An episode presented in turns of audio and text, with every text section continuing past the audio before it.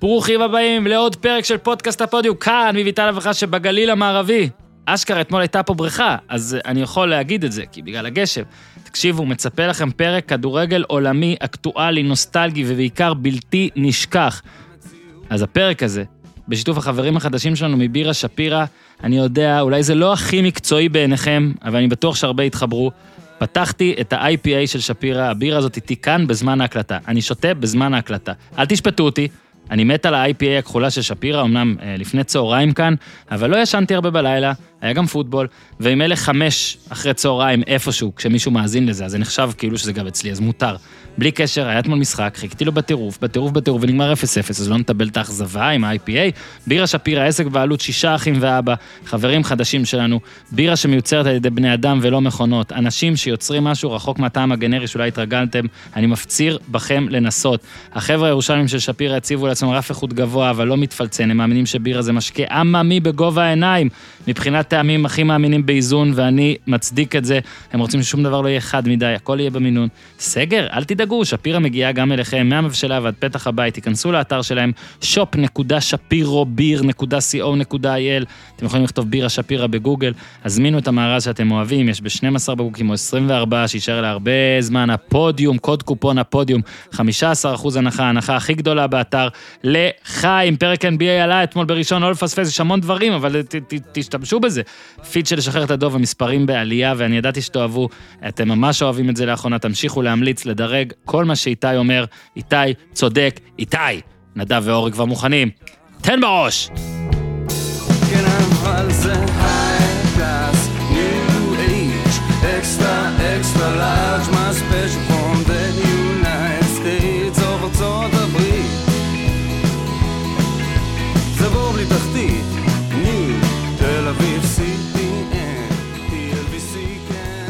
אז אהלן אורי אוזן.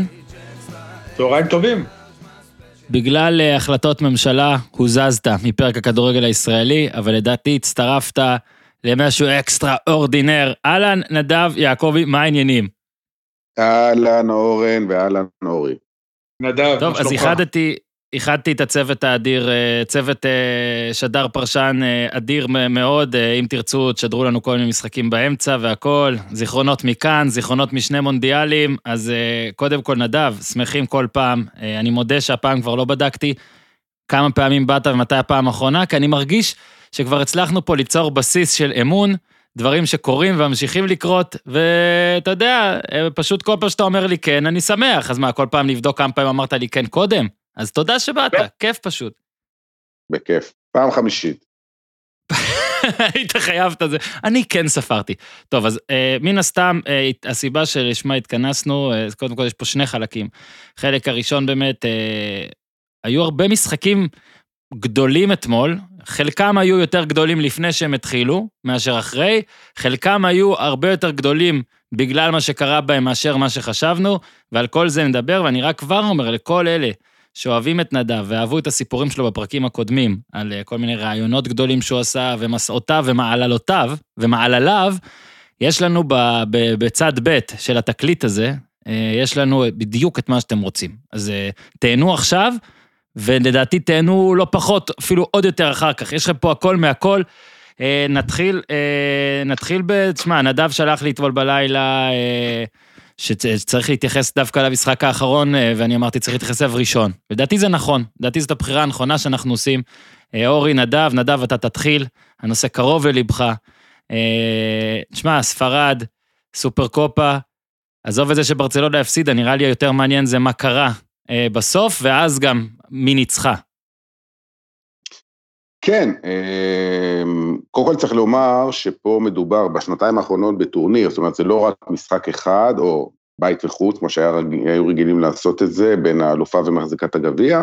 יש כן. בעצם טורניר של ארבע קבוצות, שנה שעברה זה היה בערב הסעודית, גם השנה זה אמור להיות בערב הסעודית, אבל אתם יודעים, יש סיבות שזה לא נערך, ואז קיימו את זה בכל מיני אצטדיונים, הגמר היה אה, אתמול בלילה באצטדיון האולימפי של סביליה, אצטדיון שכמעט לא משתמשים בו, אה, אצטדיון מאוד מרשים, וברצלונה עלתה לגמר גם כן בפנדלים בקושי נגד סוסיידד בחצי הגמר, חצי הגמר השני בלבאו ניצחה את ריאל מדריד, והגמר היה ברצלונה נגד אתלטיק בלבאו, שזה תמיד סיפור מעניין בקטע גם הפוליטי בספרד, הקטלונים נגד הבסקים, רק שאין קהל, אז אה, אתם יודעים, בפעם הקודמת שהם שיחקו בגמר גביע, זה היה סיפור מדהים, זה היה בקאמפ נו לפני חמש שנים, אני לא טועה, שש שנים.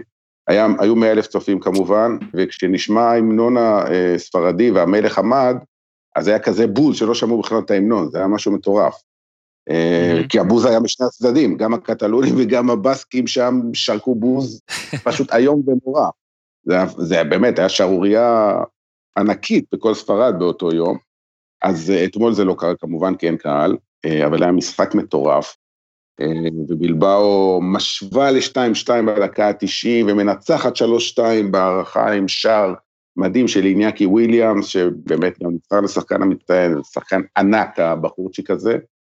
אמ, ומצד אחד הסיפור הוא שבלבאו קבוצה שיש לה רק שחקנים מקומיים, רק בסקים, בלי בכלל זרים, עושה דבר כזה ומנצחת בתוך שלושה ימים גם את ריאל מדריד וגם את ברצלונה. אה, וגם מה שקרה לברסה, גם בעונה המסויטת הזאת, אחרי השמונה שתיים בסוף העונה הקודמת אה, בליגת האלופות נגד ביירן, שבעונה הזאת היא לא נראית טוב, והיא רחוקה מאוד מהמקום הראשון, אה, והיא מפסידה את התואר הראשון של העונה, ולאו מסי מורחק בדקה 120, על, באמת, כל כך לא מתאים לו, אבל זה באמת היה קטע של תסכול, ויכול להיות מהסיבה שהוא פשוט לא היה צריך לשחק. אבל זה גם כן מעיד על משהו שהוא בעצם קבע שהוא משחק למרות שהוא לא כשיר, וקומן לא יכול לעשות שום דבר נגד זה. ובסוף הוא מקבל את ה... אז הכרטיס האדום הראשון שלו מאז שהוא משחק בברצלונה, היו לו שני אדומים בנבחרת ארגנטינה, אבל מעולם לא... והוא יורחק עכשיו, יושעה, לא ברור עדיין מכמה משחקים, אולי זה לא כל כך קריטי, כי הוא בכל מקרה צריך לנוח בגלל הפציעה, אבל זה גם כן מסמל על משהו, על מה שקורה, וכל זה בשנה של בחירות. בקיצור, הכל שם קורס בברצלונה. כן, זה נראה, זה נראה כמו משפחה לא מתפקדת. אה, הגדרת את זה יפה, הגדרת את זה יפה. זה נראה לא טוב. אתה יודע, הם כן ניצחו. סליחה, כן, תמשיך. נכון. לא, אני אומר, זה נכון, הם ניצחו בשני המשחקים האחרונים בליגה, ואפילו מסי היה נראה טוב, ובכלל הם קצת צמ... לא צמצמו את הפער, כי אתלטיקו לא מפסיקה לנצח, אבל התקרבו, התקרבו, עלו למקום השלישי, אה, עד לפני כמה זמן היה חשש שהם לא יהיו בעונה הבאה בליגת האלופות. לפי דעתי החשש הזה עדיין קיים, כי הפערים מאוד קטנים. אבל אה, תשמעו, מה שקרה אתמול, זה אולי יבואו ויגידו, ואולי אפילו קצת בצדק, בסדר, זה רק הסופר קופה, זה לא אליפות, זה לא גביע, זה לא צ'מפיוס. נכון, הכל נכון, לא סוף העולם. אבל איך שזה קרה, הלוזריות הזאת, ומסי שמקבל אדום בסוף, זה, זה כל כך סמלי למה שקורה למועדון המתפרק הזה. כן, אורי, אתה יודע, בוא תן את האינפוט שלך קודם, ואנחנו עוד מעט נעבור למנצחים, אבל תן את האינפוט שלך על המפסידים. אז זה גם מסי בסוף, וזה גם uh, להוביל פעמיים משני גולים של גריזמן, ואז לחטוף פעמיים גולים של, אתה יודע, uh, קראתי לדעתי זה היה אצל uh, סידלו, שג'ורדי אלבה אחראי לארבעה גולים. שניים שלו כן, ושניים לרעתו, באמת הגנה, בוא נגיד, לא רק שלו, כן, הגנה רעה של ברסה. ראיתי את קומן מדבר בסוף, זה באמת, אה, שמע, אמרתי קודם, משפחה לא מתפקדת, זה נראה באמת כזה, כאילו כל הסימפטומים מראים לזה ש... אה, אולי אפשר להגיד מקדים את המאוחר כבר, אני לא חושב שאפשר להגיד מקדים את המאוחר, אבל אולי יאללה, לפרק ולבנות משהו. מה, אלמלא טרשטגן הם בכלל לא מגיעים למשחק הזה. זה היה הקדמה לגמר הגביע שעוד לא נערך בין סוסידד לבלבאו, כי בחצי הגמר טרשטגן הוציא שלושה כדורים של 100% גול, ברצלונה הייתה כבויה, הייתה פחות טובה מסוסיידד, אה, עלתה בפנדלים, שגם שם טרשטגן היה בלתי ניתן להכנעה, אה, ספג רק אחד לדעתי מארבעה, וברצלונה לא נראתה טוב. אז זה היה בלי מסי, הפעם מסי, אה, השילוב בינו לבין ג'ורדי אלבה כן עשה דברים טובים מעט מבחינה התקפית, אבל אתה רואה, שוב, הערוץ שלה, הערוצים שלנו לא משדרים את ברצלונה, אני פחות צופה בהם ב... נקרא לזה במהלך העונה, אבל רואה קבוצה שאין לה כל כך רעיונות, שיש לה תלות מוחלטת במסי, שכל שחקן שמגיע אליה הוא פחות טוב מאשר לפני שהוא הגיע. זאת אומרת, גריזמן, גם דמבלה, שכל פעם שהכדור אצלו, היה לו שם מהלך אחד יפה שהוא סוף סוף מסר בנגיעה, אבל זה קורה כל כך מעט, וזה מאט ההתקפה, אין תיאום. השחקנים ה... שהובילו את אה, ברצלונה לשנות התהילה כבר הזדקנו, גם ג'ורדי אלבה, ואז הזקנה הזאת באה לידי ביטוי בעיקר בהגנה, גם בוסקט, mm-hmm. פיקה פצוע, אה, ובסוף, אתה יודע, הכל זה ניהול. ואתה פגשת קבוצה, אתמול בגמר זה היה באמת, אה, לטעמי כל היופי בכדורגל. מצד אחד, קבוצה שמבוססת, קבוצה שמבוססת על אה, רגשות לאומיים מאוד חזקים, שמטפחת אה, מחלקת נוער, שיש לה דרך לאורך שנים, שהבוס שלה, של מחלקת הנוער, לפני כמה שנים, אחד האנשים הכי מרכזיים שם, מיניגו מוחיק, היה פה בהשתלמות, והוא סיפר איזה תהליכים עושים במועדון הזה, ובכדורגל של היום, קבוצה שמתבססת רק על שחקנים בסקים, ש-90% מהם גם גדלו במחלקת הנוער של המועדון, זה דבר בלתי נתפס. זה באמת דבר בלתי נתפס, וזה שהיא מצליחה לשמור אותם במועדון, כמו איניאקי וויליאמס, שאתה יודע, יכל בקלות להיות במועדון גדול, אפילו בליגה אחרת, זה דבר מדהים. ומצד שני ברצלונה, שהיו לה את כל האפשרויות להיות המועדון, אתה יודע, הכי גדול, פשוט שורה, ונדב דיבר על זה, אני גם שמעתי את הפודקאסטים שלו, גם על, אה, אצל אורי על בלבאו וסוסיידד, וכמובן כל זמן שהוא מדבר על ברצלונה, שמנו, שדבר מנוהל גרוע, לא משנה כמה כסף יהיה לך, וכמה תשקיע, וכמה תקנה שחקנים במאות מיליונים, זה לא יכול לעבוד. זה לא יכול לעבוד. גם uh, מסי מתבגר, ואתה יודע, הוא לא יכול לספק משחקים יום, כל, כל, כל, אה, להתייצב לכל משחק כמו שהיה בעבר, וגם העצבים בוגדים בו, זה דברים, שוב, 753 משחקים זה אדום ראשון, אז יש שיגידו שזה מקרי, אבל יש גם שיראו בזה כסימפטום לקריסה מוחלטת של המועדון הזה. הם כנראה בליגה לא ייקחו אליפות, אני קשה לי לראות אותם לוקחים צ'מפיונס, אה, את הסופר קופה הם איבדו, אתה יודע, גביע הם יכולים לקחת, כזה מפעל אה, מאוד רנדומלי, אבל גם שם הם לא יהיו פייבוריטים.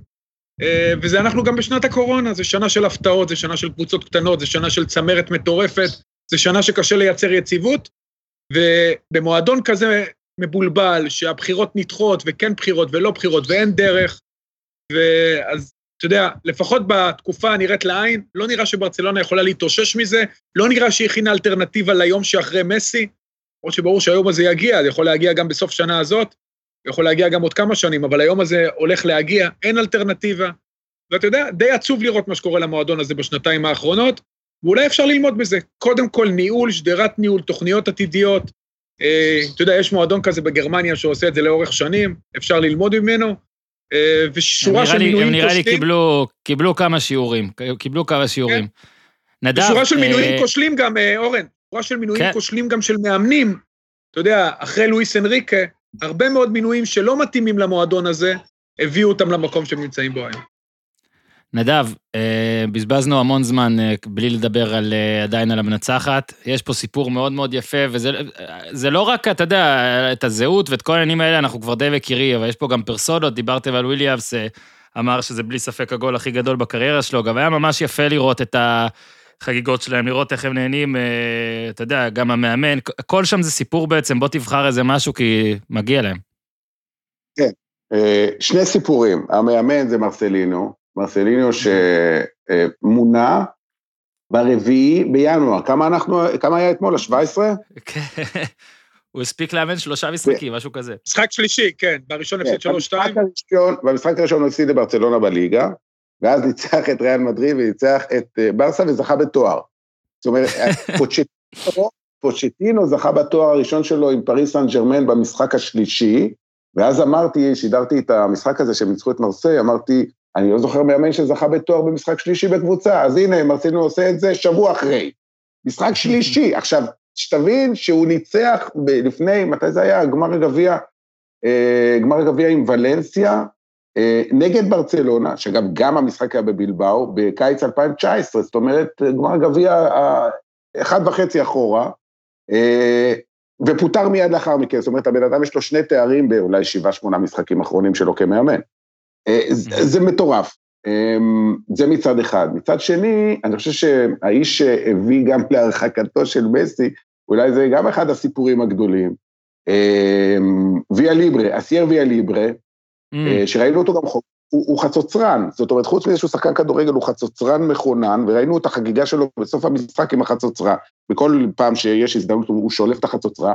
דרך אגב, איך אומרים, מחצצר, מחצצרץ או מחרצצר? טוב, זה מהגשש. עזבו. אני, אני מקריא עכשיו לשני הילדים שלי את אה, בים במ במ תירס חם, ויש שם מישהו שהוא מחצצר, אני חושב שזה מחצצר, אבל אם לא, אנחנו נשמח לקבל פה פידבק מהאקדמיה ללשון או מכל עכבר לשון אחר.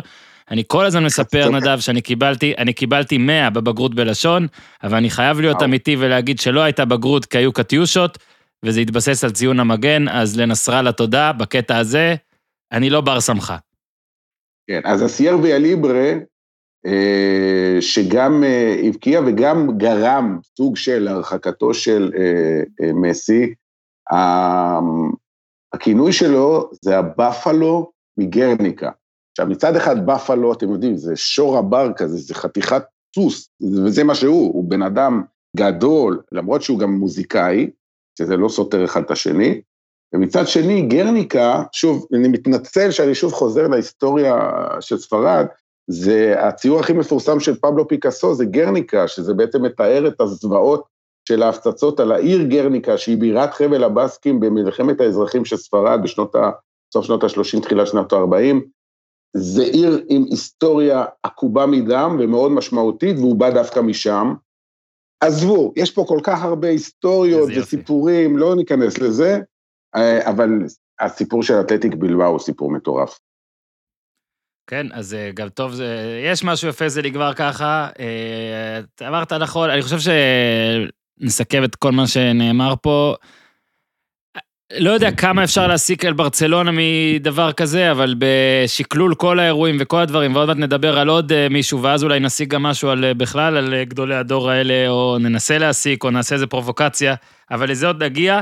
אורי, אתה פרשנת אתמול את אה, ליברפול נגד יונייטד. אני ניסיתי, אני הייתי מאוד עצבני אחרי המשחק, ואני מקווה שאני יודע, אני יודע עם איזה שני אנשים אני נמצא פה על הקו, אני ארגע, אני אתן כבוד, אני, אני לא אציע הצעות מהפכניות, למרות שכבר ניסחתי כמה. אני אקח אולי צעד אחורה, נראה, אולי אני אתעצבן באמצע, אבל בוא, אתה כאיש כדורגל, שגם אוהב את ה... בוא נגיד את הפן הטקטי, ויודע, נדב נגיד גם כתב לי דבר נכון, ש-0-0 בעיקרון, בעיקרון, בעיקרון, זה נראה לי גם מוריניו אמר את זה, לא? שזה המשחק המושלם, אין טעויות והכל, ועדיין, I didn't sign up for this. אוקיי, אני חיכיתי הרבה מאוד למשחק הזה, אה, סוף סוף משחק באנגליה שממש ממש ממש חיכיתי לו בטירוף, אה, אפילו פיליתי זמן, סלאש, ברחתי כדי לצפות. וזה אכזב אותי, אז בוא אתה תגיד לי, האם ראיתי לא נכון, האם אני לא רואה מה, לא יודע מה לראות, האם לא ידעתי על מה להסתכל. אתה נהנית, מר אוזן? שזה בעצם אה, אבא. שלך? כל- כן, תשמע, קודם כל ממה שיגור אותי בא לי, אני ממש התפללתי שלא יהיה 0-0, אה, גם אני מסכים עם מוריניו, כי אתה יודע, אתה, התכנון שלך במשחק תמיד הוא שיהיה אפס טעויות, אז במקרה הזה אני לא חושב שהיו אפס טעויות, שני המאמנים באו, הם לא באו לסגור את המשחק, ליברפול פתחה מצוין, לחצה, לחצה גבוה, פשוט אה, תפסת שתי קבוצות, אחת שקשה לה עדיין מול קבוצות גדולות, היא עדיין לא שם, זה מנצ'סטר יונייטד, היא תלויה מאוד בברונו, וברונו אה, במשחק קצת פחות טוב, בעיקר במחצית הראשונה, והשנייה ליברפול, שזה משחק ר, ר, כמעט רביעי ברצף, זה 30, שלושה משחקים פלוס אה, 80, אה, 78 דקות שהיא לא כובשת, שמשהו נתקע שם בקטע ההתקפי. אתה יודע, מדברים כל הזמן על החיסורים בהגנה, על אה, כמובן ונדייק ומטיפ וגומז, ואתמול שיחקו בלמים בפעם השנייה ברצף אנדרסון ופביניו. אבל זה גם גורם לקשרים להיות קצת יותר נסוגים, לכל הקבוצה להיות פחות בטוחה. כמובן במצבים נייחים, כשוונדייק לא נמצא, אתה אה, הרבה פחות מסוכן. אה, פירמיניו, פירמינו בכושר, בכושר פחות טוב. שוב, הייתה אכזבה מסוימת, הקצב של המשחק היה גבוה, התשוקה הייתה טובה, היו מהלכים יפים של שני המאמנים מבחינת הלחץ, מבחינת העמידה במגרש, אבל זה ממש לעכברי כדורגל. בסוף אתה בא למשחק כל כך גדול, בין קבוצה ש... אתה יודע, מ-2013 לא הייתה במקום הראשון, והנה היא בשלב כזה של העונה, והנה היא שם, מול האלופה, שזכתה שנה שעברה באליפות אחרי 30 שנה, שתי, שני מועדונים אולי, שני המועדונים אה, יחד עם ברצלונה וריאל מדריד הכי אהודים בישראל, ובסוף אתה אה, הולך הביתה ותאוותך בידך. אז אה, אתה יודע, באיזשהו מקום זה היה חבל. אחר כך אה, חתן היום הולדת קצת פיצה אותנו, אבל... אה, כן, עוד מעט, עוד מעט ה- אליו. עוד מעט אבל נגיע עוד אליו. פעם, לליברפול מאוד קשה השנה. אה, אוקיי. אתה יודע, תיאגו מוסיף לה בקישור, הוא מוסיף לה, הוא דוחף כדורים בין הקווים, הוא עושה דברים יפים, אבל חסר לה את הקשר השלישי. אתמול זה היה ניסיון לשים את שקירי, זה לא עבד. השחקן הנוסף בחלק הקדמי, כשפירמינו כל כך דועך, זה ז'וטה, וגם הוא פצוע. אתה יודע, לבי לבי על קלופ, הוא באמת עובר עונה מטורפת, שהוא... זה שהם בכלל במקום הרביעי, במרחק נגיעה מהמקום הראשון לטעמי זה נס. אה, זה נס שקשור כמובן לאיכויות שלו כמאמן, אבל אה, זה המצב של אה, ליברפול מצד אחד. מצד שני, יונייטד. תשמע, למרות ה-0-0, אני חושב שאם אני היום אוהד יונייטד, אני מאוד אופטימי. הקבוצה מבחינה הגנתית חזקה מאוד. יש לה גם יכולות בהתקפה, אולי היא צריכה שם עוד איזה שדרוגון קטן, עוד איזה שחקן יצירתי, שביום לא טוב של ברונו ייתן לה, אתה יודע, את הפוש קדימה, אבל זו קבוצה מאוד בריאה, שאם אחת מהשתיים הייתה יותר קרובה לניצחון, זו דווקא יונייטד, וזה באיצטדיון שלא ראה הפסד יותר משלוש שנים. אני, אם אני אוהד יונייטד, אני מאוד אופטימי אחרי המשחק הזה, אבל מצד שני, גם אם אני אוהד סיטי, אני אופטימי אחרי המשחק הזה, אז אה, אתה יודע, נדב, יש פה התלבטות. נדב, נדב, אז היו שבע בעיטות למסגרת של שתי הקבוצות ביחד. זאת אומרת, זה לא, אולי זאת לא קטסטרופה לגמרי, אבל אתה יודע, אתה רואה את השמות ואתה מצפה, אני, אני גם חושב, אורי, ש... אני, אני נגיד יכול לראות את ה, מה שאתה אומר לגבי המשחק, אבל בסופו של דבר באמת סיטי יכולה לפתוח ארבע על ליברפול עם משלימת המשחקים החסרים, היא יכולה להביא על יונייטד, וזה מצחיק שאסף כהן, אה, נדב, היה שבוע שעבר בפרק ודיברנו קצת על אנגליה, אז אה, מנצ'סטר סיטי לפני המשחק הזה הייתה הפייבוריטית של סוכניות ההימורים. עוד לפני, כן, הם תמיד נותנים לפפ מלא מלא כבוד, מלא יחס, עכשיו הם בכלל פייבוריטים גדולים. לא יודע, לי נראה שה-0-0 הזה. טבלאית לפחות, היה לא הכי טוב לשתי הקבוצות, זאת אומרת, היה אפשר לנסות קצת יותר. אה, כמה סבלת, הבטחת לי גול בדקה ה-82 ולא קרה, ומה ה input שלך. למשחק? היית קרוב. קרוב, כן. אם אליסון שם לא עושה דברים באמת מדהימים, אז אה, יונייטד מנצחת. האמת שיונייטד בסוף נראתה יותר נחושה מאשר ליברפול לנצח, כי ידעה שאם היא מנצחת זה חתיכת אה, הצהרה, גם. לנצח את ליברפול, לא הפסידה בבית כבר, לא יודע, שנתיים, שלוש, שלא הפסידה משחק ליגה בבית, ליגה, כן? כי לאתלטיקו מדריד היא הפסידה, אני רוצה להזכיר לכולם. אמ, הייתי חייב, הייתי חייב. אמ, תראו, קודם כל, אני מסתכל על הטבלה, יש שש קבוצות שיש להן סיכוי לאליפות, ואני באמת אומר את זה. אפילו אברטון, עם משחק חסר, אם היא מנצחת אותו, עם 35 נקודות, בסך הכל שתי נקודות במקום ראשון. זאת אומרת, גם לסטר שעברה את ליברפול, ואפילו טוטנאם שפה ושם מקרטעת ומאבדת נקודות, בכל הליגות זה קורה, אתם רואים את זה גם בגרמניה, גם בספרד, אפילו בהולנד במידה מסוימת, בצרפת, שהיינו רגילים שפריז כבר בהפרש של 20 נקודות היא, היא בקושי מקדימה בנקודה את המקום השני. זאת אומרת, אנחנו רואים בגלל הקורונה, בגלל העונה המטורפת הזאת, אה, פערים מאוד מאוד הצטמצמו, בה, ואין קבוצות שבורחות, זה לא קיים בשום מקום. אמ, ולכן אי אפשר להגיד, אבל אה, אני חושב שמה שאמרת, אורן, לגבי ההערכה של סוכנות ההימורים, ואגב, הם לא, הם לא אוהבים אף אחד ולא שונאים אף אחד, הם אוהבים רק דבר אחד, כסף. ואם הם אה, נותנים הערכות מסוימות, הן מקצועיות נטו. זה לא קשור לאהדה ו- ו- וכבוד וכן הלאה. ומנצ'סטר סיטי היא גם כרגע הקבוצה הטובה ביותר, היא גם במומנטום הטוב ביותר, וכשיונייטד נראית טובה אבל לא מספיק, וליברפול לא מבקיע כבר של... שלושה משחקים רצופים, ש... שמוחמד סאלח כנראה הראש שלו כבר במקום אחר, ומשהו שם לא עובד, רואים שם משהו לא עובד מעבר לפציעות, גם, גם כשמאנה וסאלח ופירמינו משחקים, זה לא כמו שהיה לפני שנה או אפילו בתחילת העונה.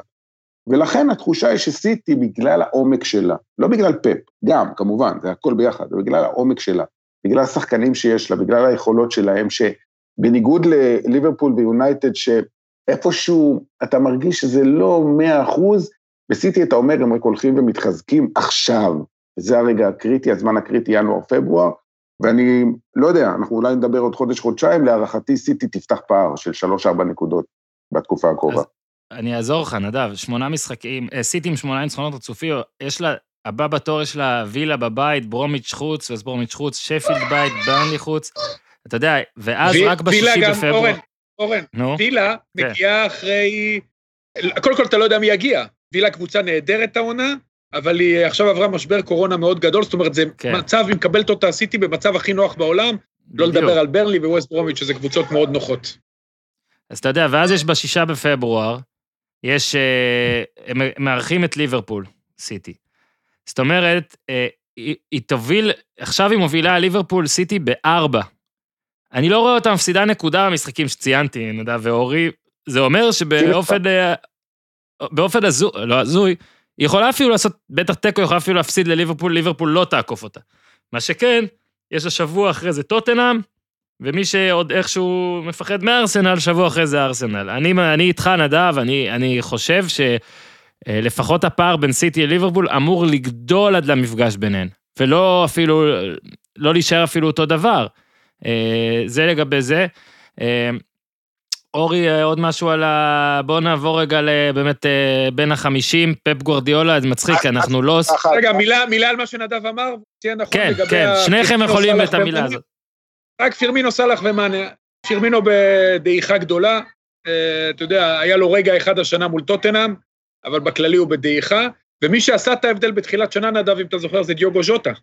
הוא נכון. בא והצית משהו, אתה יודע, אפילו במשחק מול סיטי, שהוא שיחק 4-2-4 אה, קלופ, ובאמת היה מבחינה טקטית משחק מרתק, ז'וטה גם היה שם. והפציעה של ז'וטה, שהכניס איזה פלפל למשחק ההתקפה, וזה עזר גם למאנה, וזה עזר גם לסאלח, אה, החיסרון שלו הוא, לא אגיד שהוא גדול כמו החיסרון של ונדייק, אבל הוא חיסרון מאוד גדול, ואתה רואה עייפות חומר, אין מה לעשות. כמו שנדב אמר, סאלח, לך תדע אם הוא רוצה להישאר, אה, אתה יודע, מאנה גם בתקופה פחות טובה, ופירמינו בדעיכה, כך שלליברפול מאוד מאוד קשה להבקיע. אחרי ה-7-0 מול פאלאס, היא שלושה משחקים, שוב, מול ווסט ברומיץ', זה היה מאוד בולט, גם משחק ששידרתי, קשה היה לה להגיע למצבים, הצליחו לסגור אותה, ואתה יודע, קלופ בבעיה, אבל מי כמו קלופ מומחה בלמצוא פתרונות, אז אני לא הייתי מספיד את... לא, להספיד לא ודאי. שלא, אני רוצה רק, רק באמת, אה, ואתם יודעים, אומרים שאליפויות לוקחים לא דרך התקפה, דרך הגנה. מנצ'סטר סיטי קבוצת כן. הגנה הטובה ביותר באנגליה. ספגה 13, יונייטד ספגה 24, זה כמעט כפול, וליברפול ספגה 21, אז זה גם אומר משהו. נכון, לגמרי. אנחנו, בוא נתקדם רגע, אורי, לפפ, אז אה, לפני עוד המשחק היה ברור שהתיקו הזה זה הדבר הכי טוב שיכול היה לקרות לו, ואז במשחק הזה גם, שוב, לא היו בעיות מיותרות, לפחות ראינו גם גולים. אם אתה רוצה לפרגן לדה בראון אפשר, קצר, וממשיכים למדינה אחרת, אז אורי, אה, פרגוניך. דה ברויינה הוא באמת מיוחד, היה משחק, אתה יודע, טיפוסי של סיטי, מחזיקה בכדור, שולטת ללא מיצרים, שלושה אה, שערים אה, קרנות ועוד אחד במצב נייח, ודבר אחרון, אה, אה, לגבי סיטי, הגיע בחור בשם רובן דיאס, Mm, ותראה כמה יש משמעות לבלם שמשחק לידך. זאת אומרת, לא הבלם הראשון, השני, הבלם הראשון. כי ג'ון סטון זה היה שחקן שהוא חצי מחוק, ואולי דיברו אפילו על חזרה לאברטון, ופתאום, עזוב את הצמד צמד. שהוא איך- כמות שעריו, הוא משחק פנטסטי, הוא, הוא פשוט אדיר, התיאום בינו לבין דיאס נהדר, לפורט נדחק הצידה, אלה שני הבלמים שמשחקים, את- מאז שהם משחקים ביחד, סיטי ספגה שלושה שערים, פשוט כיף לראות אותם ביחד. החשיבות של התיאום הזה, שאתה אפילו לא יכול אפילו להסביר אותו במילים, הוא, היא חשיבות עצומה, ורובן דיאז, כל מי שרוצה להיות בלם, אני פונה, לילד, אני גם אומר לילדים שלי בקבוצה, ואני גם אה, אומר לכל מי שרוצה להיות בלם, תסתכלו על השפת גוף שלו, הבחור בן 23, הוא מתנהג כמו בן 30, הוא מנהיג, הוא מדבר, שפת גוף אדירה, אה, רק סמלי שאת הגול השני של סטונס הוא למעשה נגח והכדור נהדף. פשוט בלם, הצגה, אני מניח שנדב מכיר אותו יותר טוב ממני מבנפיקה, אבל זה ההפתעה הכי גדולה העונה, זה הרכש הכי טוב שפפ עשה אה, בשנתיים האחרונות לטעמי, ועדיין, סיטי צריכה עוד מישהו בהתקפה, כדי לעשות את התואר שהוא, שפפ הכי רוצה זה ליגת האלופות, כקונה גוורו בדעיכה גדולה, גם כל הזמן פצוע, וג'זוס, לצערי, עוד פעם, אני מאוד אוהב אותו, ולצערי, זה לא מספיק טוב כדי לעשות את הצעד הנוסף בליגה של הגדולים. אורי, מילה על המשחק או שאנחנו מתקדמים? משחק במעמד צד אחד, לא כוחות, אה, סיטי קבוצה הרבה יותר טובה. אני אומר אורי, אני מתכוון נדב, נדב מילה, sorry, sorry. בסדר, fuck שלי, מודה. לוקח אחריות, דלת. מתפטר, אני יוצא מהחדר. לא, אין, אין מה להגיד, אין מה להגיד, באמת. Yeah. אה, אוקיי, אז סיטי נראית נהדר, ואנחנו נראה את היכולות האלה. יש קצת שינוי בסגנון המשחק, וראיתי גם ציטוט של אה, פפ שאומר, אה, לא צריך לרוץ כל כך מהר. אה, כשהכדור רץ מהר, אז השחקנים מתעייפים. בואו נעשה את זה בקצב הליכה, כל זמן שהכדור אצלנו, הוא לאט לאט חוזר למתודות הישנות שלו. אז מזל טוב גם, אה, גם לפפ. אה, הפסקה קצרה, לספר לכם מהחברים שלנו מזרני פנדה, מותג האונליין הגדול ביותר למוצרי שינה, שמעו, אני לא אשקר, יש במתחם שלנו פה שלוש בקתות, לפעמים כשאני גמור ולא ישנתי ויש הקלטה מחר, והילדים מטפסים על המיטה, כי מה לעשות, אז הפעם יש לי לאן לברוח, לצימר השני. אבל לא לכולם יש את הפריבילגיה הזאת, לברוח. כאילו, גם לא לי ברוב ימות השנה, כן? אני לא איזה ברחן, אה, אבל חשוב לישון טוב. מגיע לכם מזרן מפנק, נוח, בריא, מכיל, כל הדברים האלה. כשאתם רוצים מזרן שעונה על הדרישות האלה, אתם לא רוצים להתרוצץ בין חנויות ולנסות מזרנים לחמש דקות ככה עם המרפק, עם היד, עם הטוסיק. איפה שכל עם ישראל היה קודם. אתם רוצים להזמין אונליין ולקבל את זה על פתח הבית. אבל מה אם אני לא אוהב, כי לא בדקתי? ישאלו אנשים. זאת קנייה חשובה, הם יגידו. אתם צודקים. אבל בפנדה חושבים עליכם ובעיקר בטוחים בעצמם. יש לכם 100 לילות לחשוב על זה, לישון על זה. קניתם מזרן? 100 לילות להתחרט. לא אהבתם? כל הכסף יוחזר, בקלות ובנוחות. זה ביטחון אמיתי במוצר. אני שוב מזכיר לכם שהם לא מוכרים רק מזרנים בשליש מחיר. הם גם מייצרים כריות היברידיות, טופרים, שזה משדרג מזרן, חבל על הזמן. תבדקו את זה. מצעים חדשים. אוקיי, יש פה בצימרים. אז כנסו לפנדזזז.co.il, פנדזזז.co.il, קנו את כל מה שאתם צריכים, הזינו קוד קופון POD, הפודיום, כאילו, אז pod, pod, POD, POD באנגלית, ותשנו על זה עם חמישה אחוז הנחה על כל מה שתקנו, אז יאללה, פנדה, בחזרה לנדב ולאורי. אוקיי, נדבוס, אתה מוכן לפרובוקציה שלי? אני רוצה לשאול אותך, אגב המשחק בין אינטר ליובה, ואין לי בעיה שמיד אחרי השאלה הזאת אנחנו נתחיל לדבר קודם כל על אינטר, אבל תשמע, עזוב אתמול שבענף אחר, אה, מעומס חטף אה, אה, זעזוע מוח, לא יודע מה, או משהו כזה, והתחלתי להגיד, בואנה, זה באמת היום הכי פגיע של כל הגדולים, כי קצת לפני זה רונלדו הפסיד, ולפני זה מסי נראה ככה, ועכשיו אני אעזוב את מעומס, כי אמרתי, זה לא פרק של פוטבול. אני, אני מאוד עדין, גם כי רונלדו נותן צמדים כל משחק שני בערך, וכי מסי עדיין מסי, אבל אתה יודע, אני לפני שנת, אני חושב שהיית באחד הפרקים, נדב, זה היה איתך לדעתי, ששאלנו, התחלנו לנסות לחשוב מה יקרה. מה יקרה? כי מתישהו זה יקרה. מתישהו תהיה איזה מין דעיכה, גם אם לא ביכולת האישית כל הזמן של השניים, ברמת ההשפעה שלהם על משחקים ותוצאות. האם אנחנו הגענו לשלב הזה? האם אני פרובוקטור מגעיל? האם לא? כן, אתה פרובוקטור, לא מגעיל, אבל פרובוקטור. אה, לא, אתה לא, אבל אני חושב שעדיין הזמן הזה לא הגיע. אה, גם זה שמסי אתמול, אגב, אמרתי את זה גם קודם, אה, מסי לא היה צריך לשחק אתמול, לפי דעתי, ובגלל שזה היה משחק על תואר, אז הוא פשוט אמר לקומן, אני משחק, וקומן לא יכול כן. להגיד לו לא, הוא לא היה צריך כן. לשחק. אה, וראינו אותו כשהוא כשיר, הוא בסדר גמור, הוא מעולה. ואותו דבר לגבי רונלדו, כל שחקן, גם פלא וגם מרדונה, עליו השלום, היו להם משחקים פחות טובים, אף אחד לא זוכר את זה. אמ, וכשרונלדו עם 15 שערי ליגה, העונה, מוליך בראש טבלת המבקיעים, הוא בעוד, בחודש הבא, מה זה, פחות מחודש, הוא חוגג 36, אז אני רק לא מוריד את. הכובע. בסדר, גם לא, הוא לא צריך, בסדר. לא, אני אומר, אני אומר, בהגנה אי אפשר להאשים אותו. אני כאילו עונה לפרובוקטור שבי, כי אתה יודע, אני רואה את המשחקים שלהם, אה, השנה דווקא יוצא לי, ויש שם משהו, שמע, הם, הם שבע, שבע, כאילו למילן אם חסר, זה יכול להיות שבע כבר, וזה כאילו פתאום, אתה יודע, אתה מחבר פה כמה דברים. אה, זה נהיה קצת, אה, פתאום נראה ש... אני, אני אפילו קשה לי להגדיר את זה, אולי עוד מעט אורי קצת יעזור לנו בקטע, אתה יודע, שאר החלקים בפאזל, אבל אתה, נגיד, אז עזוב עכשיו את, יונה, את אה, רונלדו, אתה מיובנטוס אה, מתייאש לעונה הזאת, עוד לא, לא, זה עוד קצת מוקדם, אבל שבע נקודות זה הרבה, ומילן נראית טוב, למרות שההפסד היחיד של מילן העונה היה דווקא ליובנטוס, בסון נכון. סירו, רק לפני שבועיים, שבועיים, שלושה.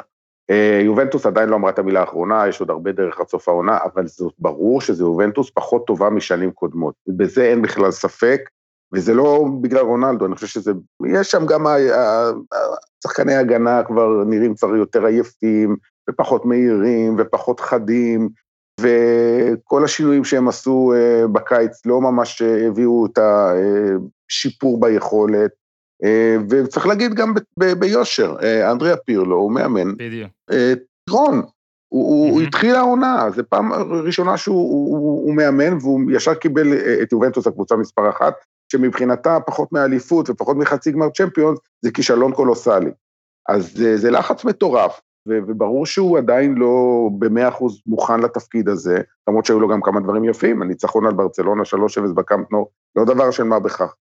אמ, אני חושב שזה חיבור של כל מיני דברים קטנים שמסתדרים ביחד, שמביאים לכך שיובנטוס השנה 20 אחוז פחות ממה שהייתה בשנה שעברה. כן, אורי, אני ראיתי את המשחק, מאוד נהניתי מאינטר, אה, לא רק שני הגולים, אה, בכלל, אה, הם כן חזרו, הם נצמדו למילאן, אמנם ממשחק חסר, אבל 40 נקודות, הפרש שערים 22 פלוס, רק לנפולי, אם אני לא טועה, יש טוב יותר, כן, לנפולי יש 24 פלוס, אבל נפולי עם 6 פחות. אה, מה דעתך על הגולים, מה דעתך על המשחק של אינטר? הגול קודם כל, הראשון, אני חייב אוהב- להגיד, נהניתי ממנו רצח. השני אני נהניתי. לא יודע, אני מהראשון אהבתי ממש. אני אוהב דנקים בכדורגל, בן אדם מטביע עם המצח. תשמע, קודם כל, אני אגיד לך משהו על קונטה, אני מאוד אוהב אותו. אתה יודע, הוא קשה לעיכול לפעמים, אבל אני מאוד אוהב אותו. אני אוהב, אני אוהב מאוד את הווריאציות שהוא עושה לשלושת הבלמים, ואני אוהב את זה שהוא גם, גם עם שלושה בלמים הוא מניע כדור בכוח.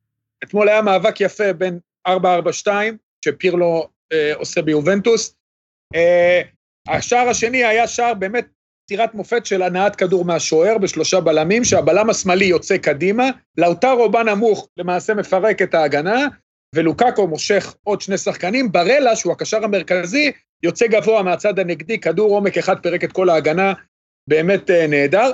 מבחינת יובנטוס אני מתחבר לסיפה של נדב בכל מילה.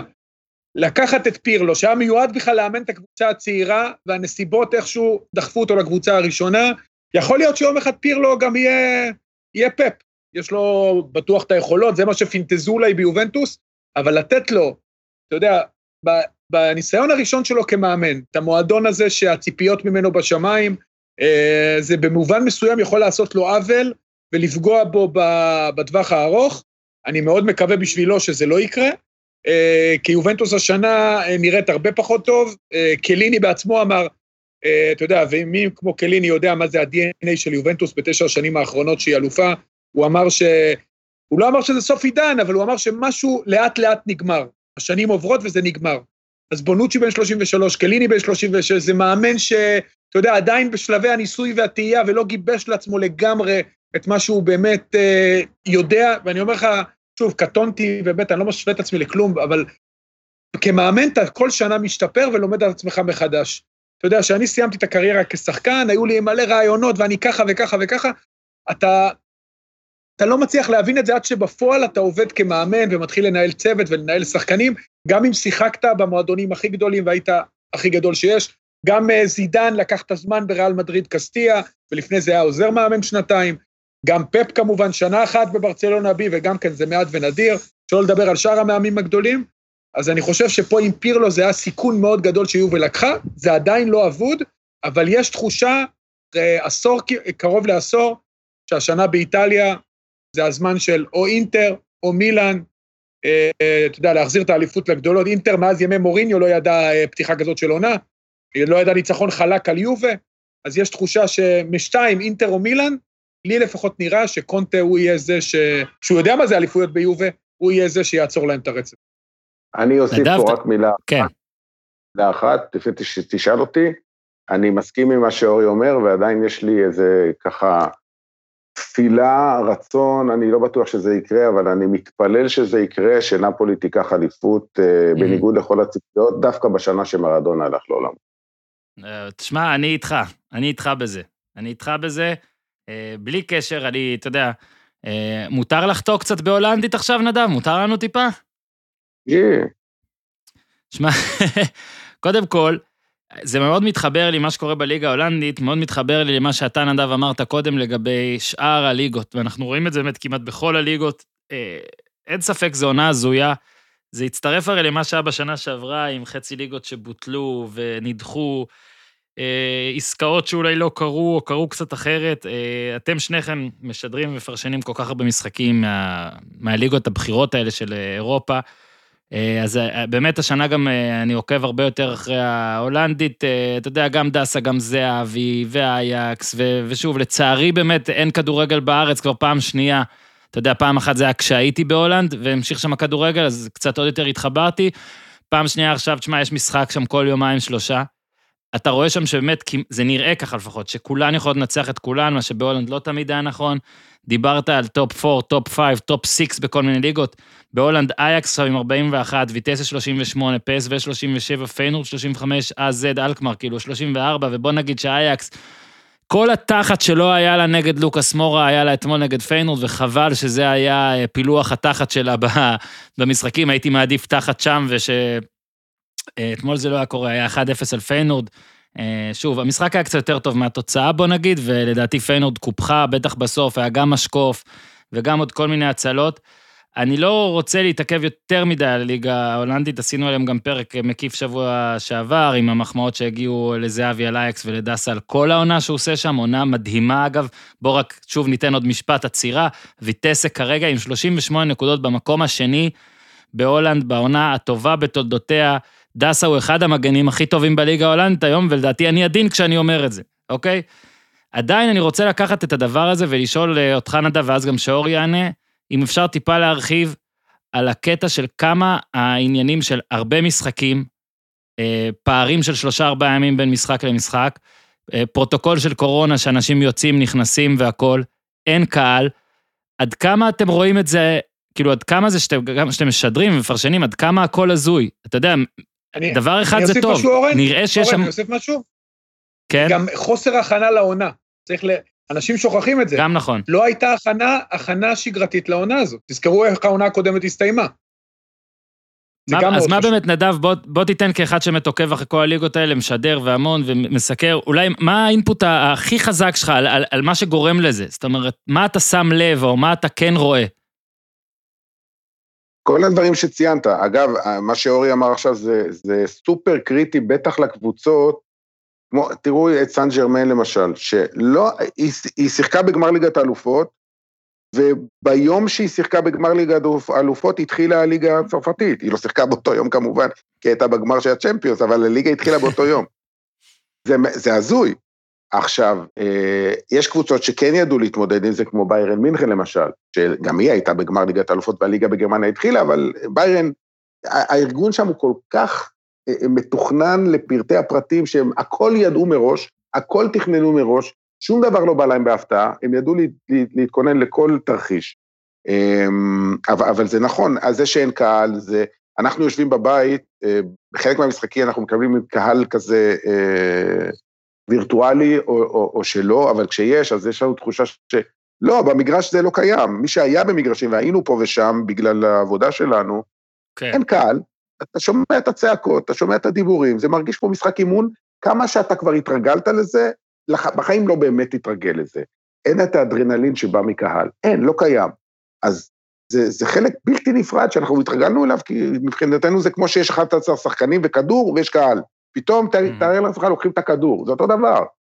אז אה, זה- זה קשה, זה קשה לתפקד במצב הזה, אז גם שלא הייתה הכנה כמו שצריך, גם כל ענייני הקורונה, והפסקות, ועצירות, ומשחקים כל ארבעה ימים, ותכנונים של רוטציות, שאתה כן יודע איך לעשות, ולא... ל- מאוד מאוד קשה, מאוד מאוד מסובך, אבל הנה, עומדים בזה. כן, אבל נדב, אתה יודע שהרי הרבה אומרים שבכל הדבר הרע הזה תמיד יש דברים טובים. דבר, אני מדבר פה על המגפה ספציפית, אבל עכשיו אני כן לוקח את זה לכדורגל. אני, אני כ, כ, כאוהד של הספורט, כן, אני באמת אוהב שיש אלופות חדשות, כשיש דברים, אה, נקרא לזה הזויים, שאתה פתאום יכול לספר לי על בלבאו וחצוצרות, או לחלום על אברטון. אגב, גם בבונדסליגה שאמרת, זה שיש לביירן פער של 4 ו-7, זה באמת כי אחרות לא יכולות לקחת. ביירן כן נותנת יותר השנה מאשר שנים אחרות, לא המון, אבל נותנת. אה, ביירן שכמעט... אורן בגביע לקבוצת כדוריד. כן, תשמע, כבוד. אבל, אבל אתה יודע, כבוד. יש גם קצת, אה, אה, לא נעים לי להגיד, אני מאוד אשמח אם יהיו כל מיני הזיות כאלה, ואם זה הדבר שיעזור, ל, בוא נגיד ליונייטד לחזור לאן שהיא הייתה, וכמו שאמרתי, אה, לייפציג, ואתה אמרת נפולי נדב, ואני אומר עכשיו, פתאום ויטסת תדהים, פתאום, אה, אתה יודע, פס וזה לא כזה מדהים, כי הם לקחו יותר אולי מאייקס במילניום הזה, זה כן ידעים ספציפית אם יקרה משהו עכשיו. אה, אני יכול לראות את AZ ופתאום היא נתנה משחק מדהים נגד פסוו וגמרה אותה. ושוב, בכל ליגה אנחנו יכולים, עם ספרד, אתלטיקו שלך, שגם, בסדר, היא קבוצת טופ, אבל כנראה שמשהו השנה כן דחף לזה קצת. אני אומר שמהקטע הזה, רק מהאספקט הזה, ואני רוצה שהקהל יחזור, ואני רוצה שה fucking מגפה הזאת תיעלם כבר בכל המישורים והאספקטים, בקטע הזה קצת כיף לי, מתנצל. לא, לא, זה לגמרי, אגב, תוסיף לזה גם את ישראל. מכבי חיפה, קבוצה שלא הייתה פקטור בעשר השנים האחרונות, פתאום כן. אז... כן. אה, בוא נוסיף גם את אשדוד. צחקו עליי, אבל זו האמת, מה לעשות? כן. אה, זה המצב. אה, אז, אז זה נכון לגבי כל המקומות. אבל יש פה, יש פה עוד, אני אתן אה, נקודה חיובית ושלילית. עוד נקודה חיובית זה שבגלל כל הרוטציות, אנחנו רואים המון שחקנים צעירים שמקבלים הזדמנויות. מה שלא היה כל כך, היה, אבל פחות. אני חושב שיש המון המון אה, כישרונות צעירים שמקבלים את הבמה, שבעונה רגילה אולי הם מקבלים פחות. זה דבר אחד. ודבר, ש- זה החיובי. השלילי, שאין מה לעשות, יש ירידה בהתעניינות. לא יעזור לאף אחד, אנחנו לדבר על זה, כי אנחנו חיים את זה וזו העבודה שלנו. אבל בסך הכל הכללי, בכל העולם יש ירידה ברייטינג, יש ירידה בהתעניינות, יש ירידה בפשן הכללי, אני מדבר, אה, רואים את זה במספרים, בצרפת מבטלים עכשיו את חוזה השידורים, שיכול לגרום שם לקריסה של קבוצות, כי אין כסף. המשבר הכלכלי הזה, אה, שמשפיע על עסקים כאלה ואחרים, משפיע גם על הענף הזה שקוראים לו ספורט בגדול וכדורגל באופן פרטי, באופן ספציפי, ויהיו לזה השלכות לשנים הקרובות. זה לא משהו שברגע שהקורונה תיעלם מחיינו, נגיד, לא שהיא תיעלם, אבל בוא נגיד תהפוך למשהו, הקהל יחזור, אוקיי?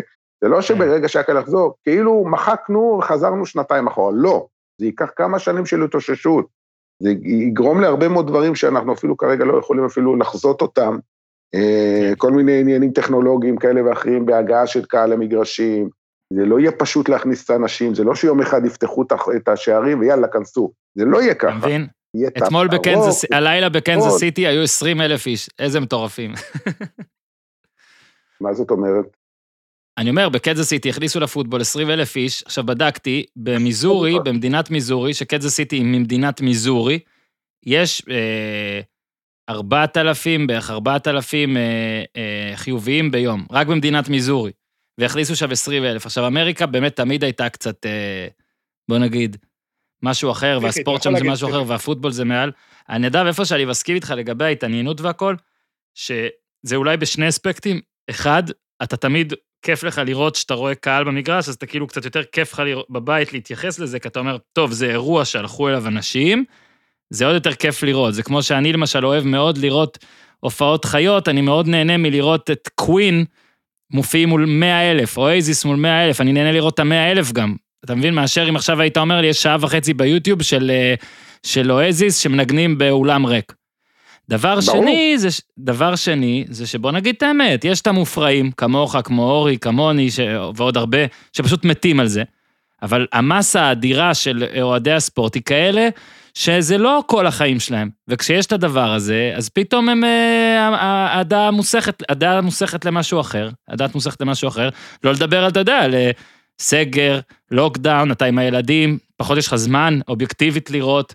וזה אני, זה אני ממש, זה אחד הדברים שאני כל כך רוצה שזה ייעלם, אני ממש רוצה, אתה עכשיו קצת ביאסת אותי שאתה אומר שזה ייקח שנים, אני ממש רוצה פתאום להיות אחרי זה. פתאום שאשכרה ללכת עם, אתה יודע, אתה הולך למשחק בחו"ל שיש בו 80 אלף איש, פשוט נכנס, לא דואג לכלום, שותה בירה, רואה כדורגל, הולך, וזה נראה לי רחוק, אני אומר לך. רחוק מאוד. טוב, אורי, אתה רוצה לעודד אותנו בדקה האחרונה לפני שאנחנו מנפים אותך מהצוות? קודם כל, אה, נהניתי גם מהפוטבול שלך הלילה. שני קווטרבקים יותר מבוגרים ממני, זה מאוד מדאיג. אחד מהם יותר כן. מבוגר ממני, השני קרוב אליי מאוד בגיל. כן. ונראים ממש לא רע, דרך אגב, לא. פיזית. במיוחד המבוגר ביותר. במיוחד המבוגר. אבל לגבי, תשמע, לגבי הכדורגל אני כן, תשמע, ראית גם ב-NBA, בכדורסל רייטינג בבועה, עשו שם משהו אקסטרה אורדינר, והרייטינג היה הכי נמוך ב-20 שנה כן. האחרונות. אני מסכים עם נדב, יש פה בעייתיות, חוזה השידור, הסכומים ירדו, כי גם הגופים המשדרים גם חטפו פה מכה רצינית. וגם השחקנים אה, יקבלו פחות כתוצאה מזאת, אין ברירה, הכל, כן, זה, שוב, זה גלגל, עליות, ירידות, אה, אין מה לעשות, זה חלק מהעניין.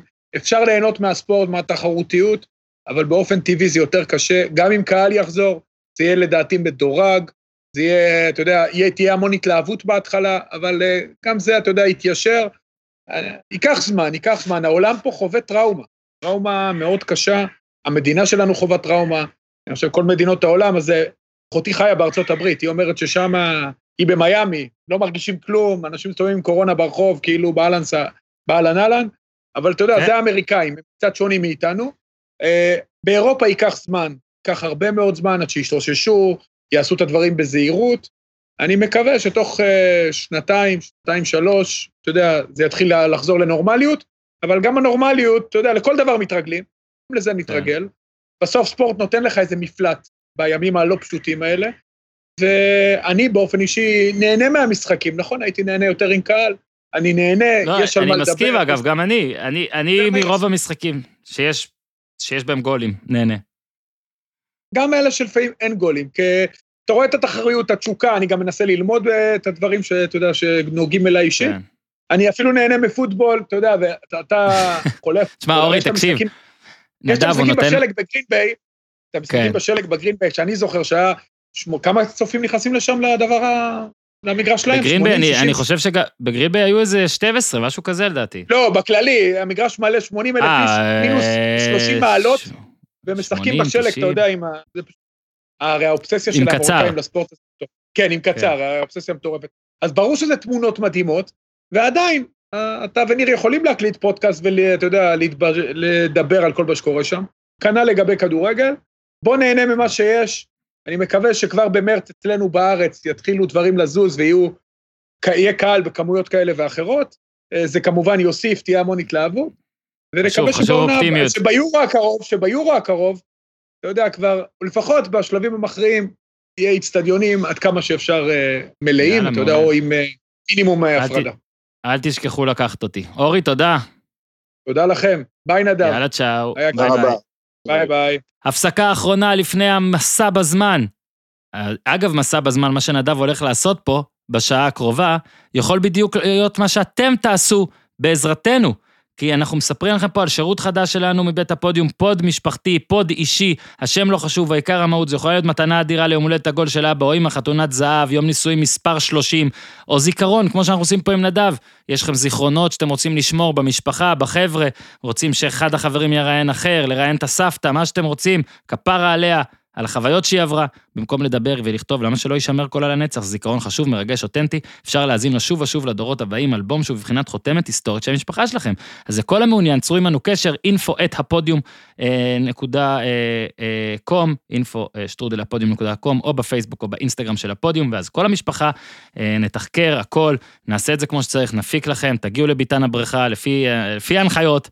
אה, פרטים נוספים לפודים אישיים או לפודים של ארגונים, צרו עמנו קשר, וכמו שאמרתי, מייל, פייסבוק או אינסטגרם, אז יאללה, מחכים כאן לסבתות של כולכם, תנו בראש, ועכשיו, לגרסה של נדב.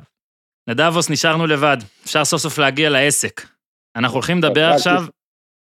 כן, שנייה אחת רק לפני אפשר, אה, שני דברים. אה, אחד, אה, אמרת את זה קודם, שאתה הולך להגיד משהו בהולנדית, והייתי בטוח שתספר לי סוף סוף איך אומרים תחת בהולנדית, אז אני עדיין לא יודע. אה, דבר שני, אני רוצה להגיד לך תודה. כי לפני חודשיים בערך, אתה אפילו לא יודע מזה, אה, הקלטת פרק אה, על שחמט, בעקבות אוקיי. אה, הסדרה הגבית.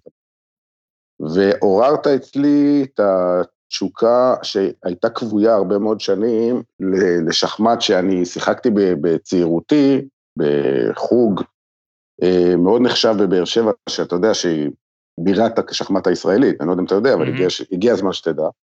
אה, אצל המורה האולטימטיבי אליהו לבן, שבעצם שינה את כל אה, עולם השחמט הישראלי, יש רחוב על שמו, ובקיצור, אה. חזרתי אחורה בשנים, וחזרתי ליהנות מהספורט המדהים הזה.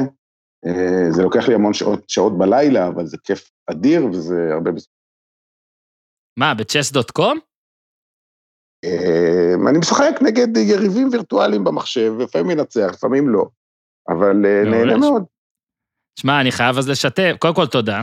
אה, אני חייב לשתף גם, אה, כמוך, שאני גם נכנסתי זה חזק. אני צופה, אני כבר, תשמע, אני יודע שעכשיו הגענו גם לזמן בפרק שאין מצב שאשתי עוד אה, מאזינה, או שגם ככה כאילו זה תמיד דקה ראשונה, שנייה או משהו כזה.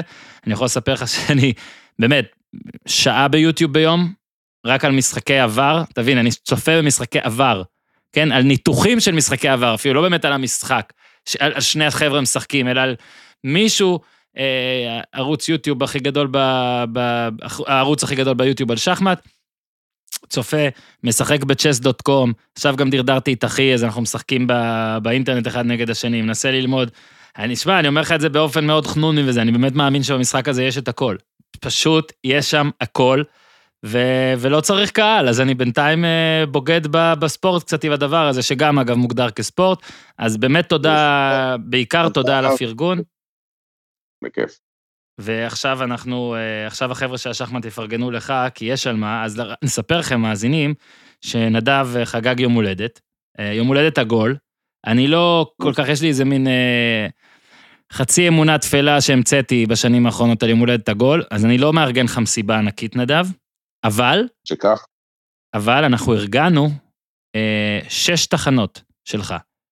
אתה היית בכמה פרקים, כמו שאמרתי, היית בחמישה, אתה מציין, ולדעתי או אחד או שניים אפילו מהפרקים, אה, זזנו אחורה לכל מיני ראיונות גדולים שעשית, מסעות וכל זה, ואנשים אה, מאזינים שולחים לנו הודעות ומבקשים עוד דברים כאלה. אז, אז הפעם אנחנו ביקשנו ממך, בגלל, גם בגלל היום הולדת, אבל גם בדוגרי, בגלל שאתה פשוט פה, אה, שתספר לנו על, על תבחר כמה טיולים, כמה, כמה מסעות עיתונות ספורט שלך, מסעות תקשורתיים, ומיפינו אותם, אתה שלחת לי וסידרנו אותם כרונולוגית, וזה הולך להיות ככה, שש תחנות, אבל קודם מתאבן. והמתאבן, כמו שרצית את נפולי, וכמו שזה אין מה לעשות, זאת שנת מרדונה, אז המתאבן שלנו זה המפגש שלך עם מרדונה בקובה. אה, אני קצת יודע על זה, גם סיפרת לי, גם קראתי שכתבת על זה קצת, אבל אני בטוח שהמאזינים, אה, רובם לא, אז אה, נתחיל בזה. כן. זה היה ב-2003, תעשו חשבון לבד מתי זה היה, אה, לפני כמה שנים. אה, דייגו היה אז בתקופה שהוא היה, ב, הוא נכנס ל, לפחות ככה תיאורטית לגמילה מסמים, אחרי שהוא היה באמת במצב על הפנים, על סף מוות. אה, דחה את זה ב-17 שנה, אבל אה, הוא באמת היה במצב קשה מאוד, ואז אה, פידל קסטרו, שהוא היה בקשרים איתו, כי הוא כבר ביקר שם כמה פעמים, וכולם מכירים את הסיפור של דייגו המורד וההתחברות שלו עם, מורדים כאלה ואחרים, אז uh, הוא הגיע לקובה וקיבל שם, יש בקובה מערכת מאוד מאוד מפותחת של מרכזי גמילה, והוא. סוג של התאשפז, אבל זה לא בדיוק התאשפז. עכשיו, מאחר ואני חלמתי הרבה שנים לראיין אותו, אמרתי, וואלה, זאת ההזדמנות. ניגשתי למי שניגשתי בידיעות אחרונות, ששם עבדתי אז, ואמרתי, אני רוצה לנסוע לראיון, אמרו לי, אוקיי, סבבה, תסגור איתו סופית, תגיד לנו שזה סגור, ואין בעיה, שולחים אותך. אבל אני לא יכול לסגור איתו, זה לא משהו. מרדונה, כל הכבוד, הלו, זה דייגו. לא... אז, אז אמרו לי, אז מה, מה זאת אומרת? מה, תיסע ואולי לא, תיסע ובלי כתבה? אמרתי, כן, יכול להיות. אז אנחנו מצטערים, לא יכולים לשלם לך על דבר כזה. אמרתי תודה רבה, הבנתי את הרעיון, אמרתי אני נוסע, לא יעזור כלום. וכמובן שעשיתי הרבה הכנות לפני זה, בעזרתו של אה, חברי הטוב, יהודה ארם האגדי, שמיודד. עם דייגו מהתקופות שהוא היה פה בארץ במשחקים של נבחרת ארגנטינה. אה, ארגנתי, גם עשיתי תחקיר עם סופר הצללים שלו, שכתב לו את הביוגרפיה, שבילה אצלו בקובה כמה חודשים טובים כדי לכתוב את הספר, אה, ככה שלמדתי הרבה מאוד על חייו האישיים, מה הוא עושה שם, איפה הוא בערך מסתובב, לא שהייתה איזה כתובת או מספר טלפון, שלא יהיו אי הבנות. והכנתי, יהודה כתב מכתב אישי ממנו למרדונה, צירף שם תמונות שלהם ביחד כדי להזכיר, למקרה שאני אצליח להיפגש עם האיש. בקיצור, הגעתי לקובה, נעשה את זה קצר, אה, אחרי לא מעט אה, תלאות, אה, הבנתי שהוא משחק גולף כל יום, והגעתי למגרש הגולף. הייתי בטוח שהוא לא שם כי לא היה שם אף אחד, אבל בסוף הוא היה שם. יחד עם כמה חבורה, חבורה שאנשים שהיו איתו אז באותה תקופה, וברגע שהוא קיבל את המכתב ליד וקרא את המכתב האישי של יהודה רם וראה את התמונות, אז החיוך התפשט על פניו, מה שנקרא, וזה היה בשבילי האישור שהוא מוכן לדבר איתי, אז הוא הקדיש לי רבע שעה מזמנו היקר, ראיינתי אותו באחד על אחד ככה בעמידה, וזה התפרסם במגזין בלייזר לפני 17 שנה, שם כתבתי, מגזין בלייזר שכבר לא קיים, כן, הוא כבר עליו השלום.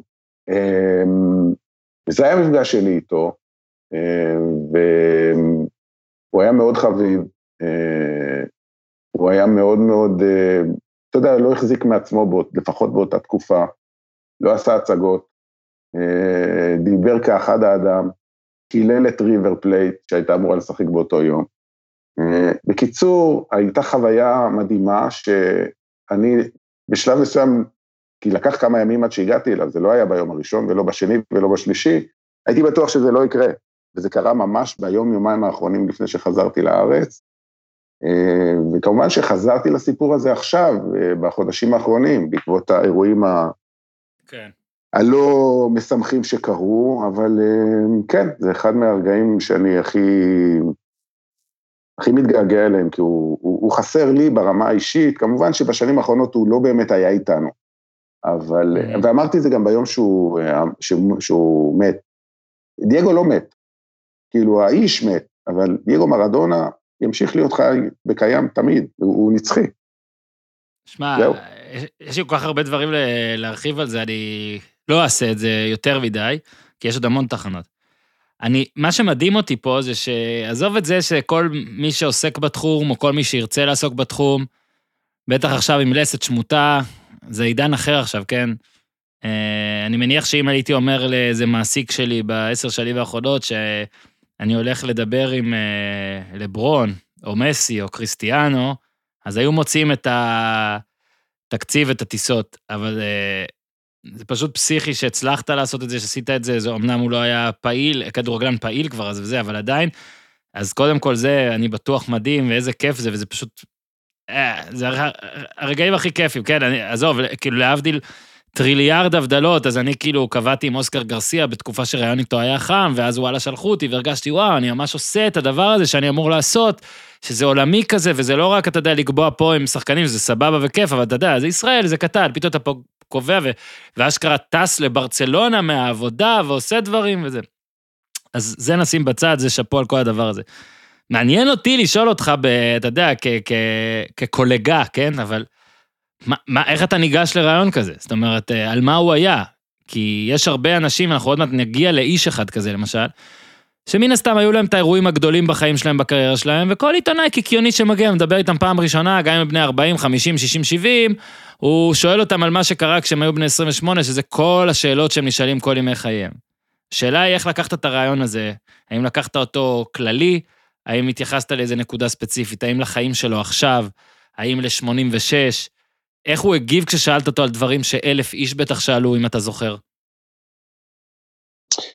תראה, מאחר וידעתי שזמני קצוב, הרי זה לא משהו שנקבע מראש. אתה קובע כן, מראש, לא אתה איתך ארבע שעות עכשיו. בדיוק, או או אפילו חצי שעה, לא משנה, אבל אתה יודע שיש לך את הזמן שלך, ואתה יודע שהוא בא לשם בשביל זה ואתה באת.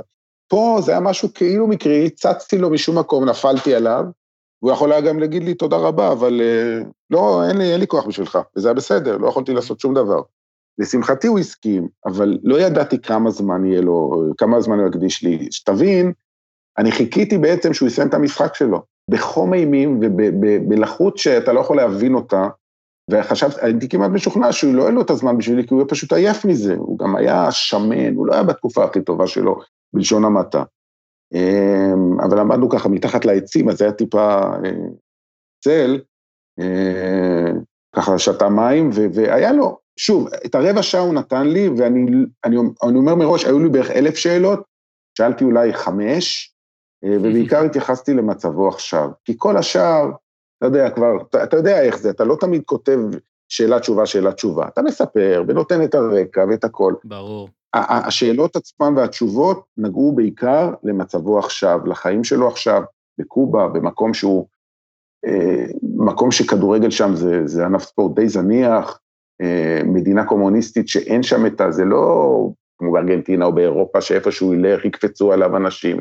זה לא עובד שם ככה, לא, בקושי מכירים אותו, מדינה גם במצב כלכלי איום ונורא, הוא בסדר, הוא לא הייתה לו בעיה בכלל, אבל אתה יודע, אז כל הסיטואציה הייתה הזויה.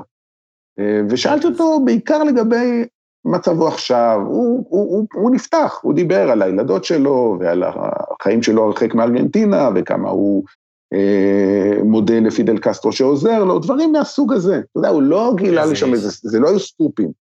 עצם המפגש איתו ורעיון איתו באחד על אחד, זה בעצם היה העניין.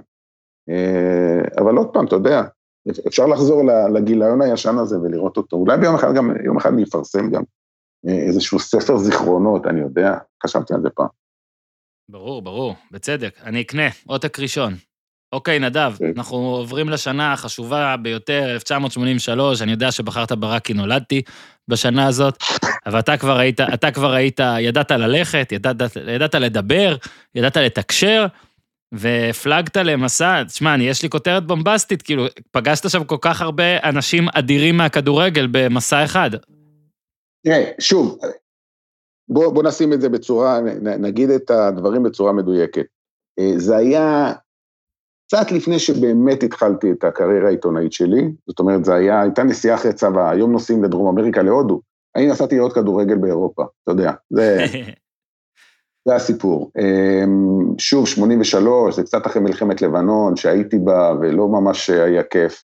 אה, הייתי צריך קצת אה, לנקות את הראש לפני שנכנסים לחיים של המבוגרים, מה שנקרא, ואני מעולם לא נסעתי לחו"ל עד אז. זאת אומרת, היום, אתה יודע, הילדים שלי וזה, עד גיל 18 נסעו כבר 6, 7, 8, 10 פעמים. אני בחיים שלי עד אחרי הצבא לא, נסע, לא הייתי בחו"ל. אמ, כי ככה זה היה, אז אתה יודע, אנחנו מהדור הישן. אמ, אבל, אבל אז החלטתי שאני נוסע ולא יעזור בדין, ותכננתי את המסע על פי משחקי כדורגל. נכנסתי ללוח משחקים, לא היה אינטרנט, אבל לא יודע איך עשיתי את זה, לא זוכר כבר, אולי בחוברות כאלה ישנות של Shoot, ובדקתי את התאריכים, וסימנתי לי בדיוק, אני נוסע לראות את ווטפורד נגד קייזרסלאוטן בוויקרג' רוד, אני אחרי זה נוסע לסקוטלנד כדי לראות את אברדין נגד הארטס, אה, אחרי זה אני נוסע לדבלין לראות משחק של נבחרת אירלנד נגד הולנד, כי הייתי שרוף על ליאם בריידי מארסנל בנבחרת אירלנד, ואני מסיים את זה במשחק של טוטנאם נגד פיינורד בווייט הארט ליין, כי יוהאן קרויף שיחק אז אה, בפיינורד, בשנה היחידה שלו בפיינורד. וזה מה שעשיתי. ופשוט עברתי תחנה-תחנה, וזה חוויות שאני רואה, עכשיו אני רואה את זה מול העיניים. אני נכנס לוויקרג' רוד, לאצטדיון של ווטפורד, 1983, משחק היסטורי של ווטפורד באופ"א, אני חושב שזה היה, אה, נגד אה, קבוצה מאוד מאוד חזקה אז מגרמניה, האיצטדיון מפוצץ, פעם ראשונה שאני בכלל במשחק בחו"ל, ועוד לפני שהמשחק מתחיל, אלטון ג'ון, בכבודו ובעצמו, נשיא המועדון, יורד ועושה סיבוב כזה מסביב, מוחא כפיים לכולם, כולל לי. אה, ואז ווטפורד מנצחת 3-0 עם שער או שניים של ג'ון בארנס, שהיה אז ילד, אגב, נפגשתי איתו לפני כמה שנים שהוא היה בארץ, וסיפרתי לו, הוא אומר לי, וואלה, אתה מזכיר לי, זה אחד המשחקים הכי טובים שהיו לי בקריירה. ואז הילד בן 18. אמ, אז זו הייתה חוויה אחת. אחרי זה נסעתי לסקוטלנד, ואברדין אז, אתה יודע, היום אברדין, אתה אומר, מה? אה, גם ריינג'רס וסלטיק זה לא מי יודע מה. אברדין אז זכתה בגביע אירופה למחזיקות שניצחה בגמר את ריאל מדריד, ואלכס פרגוסון היה המנג'ר שלה.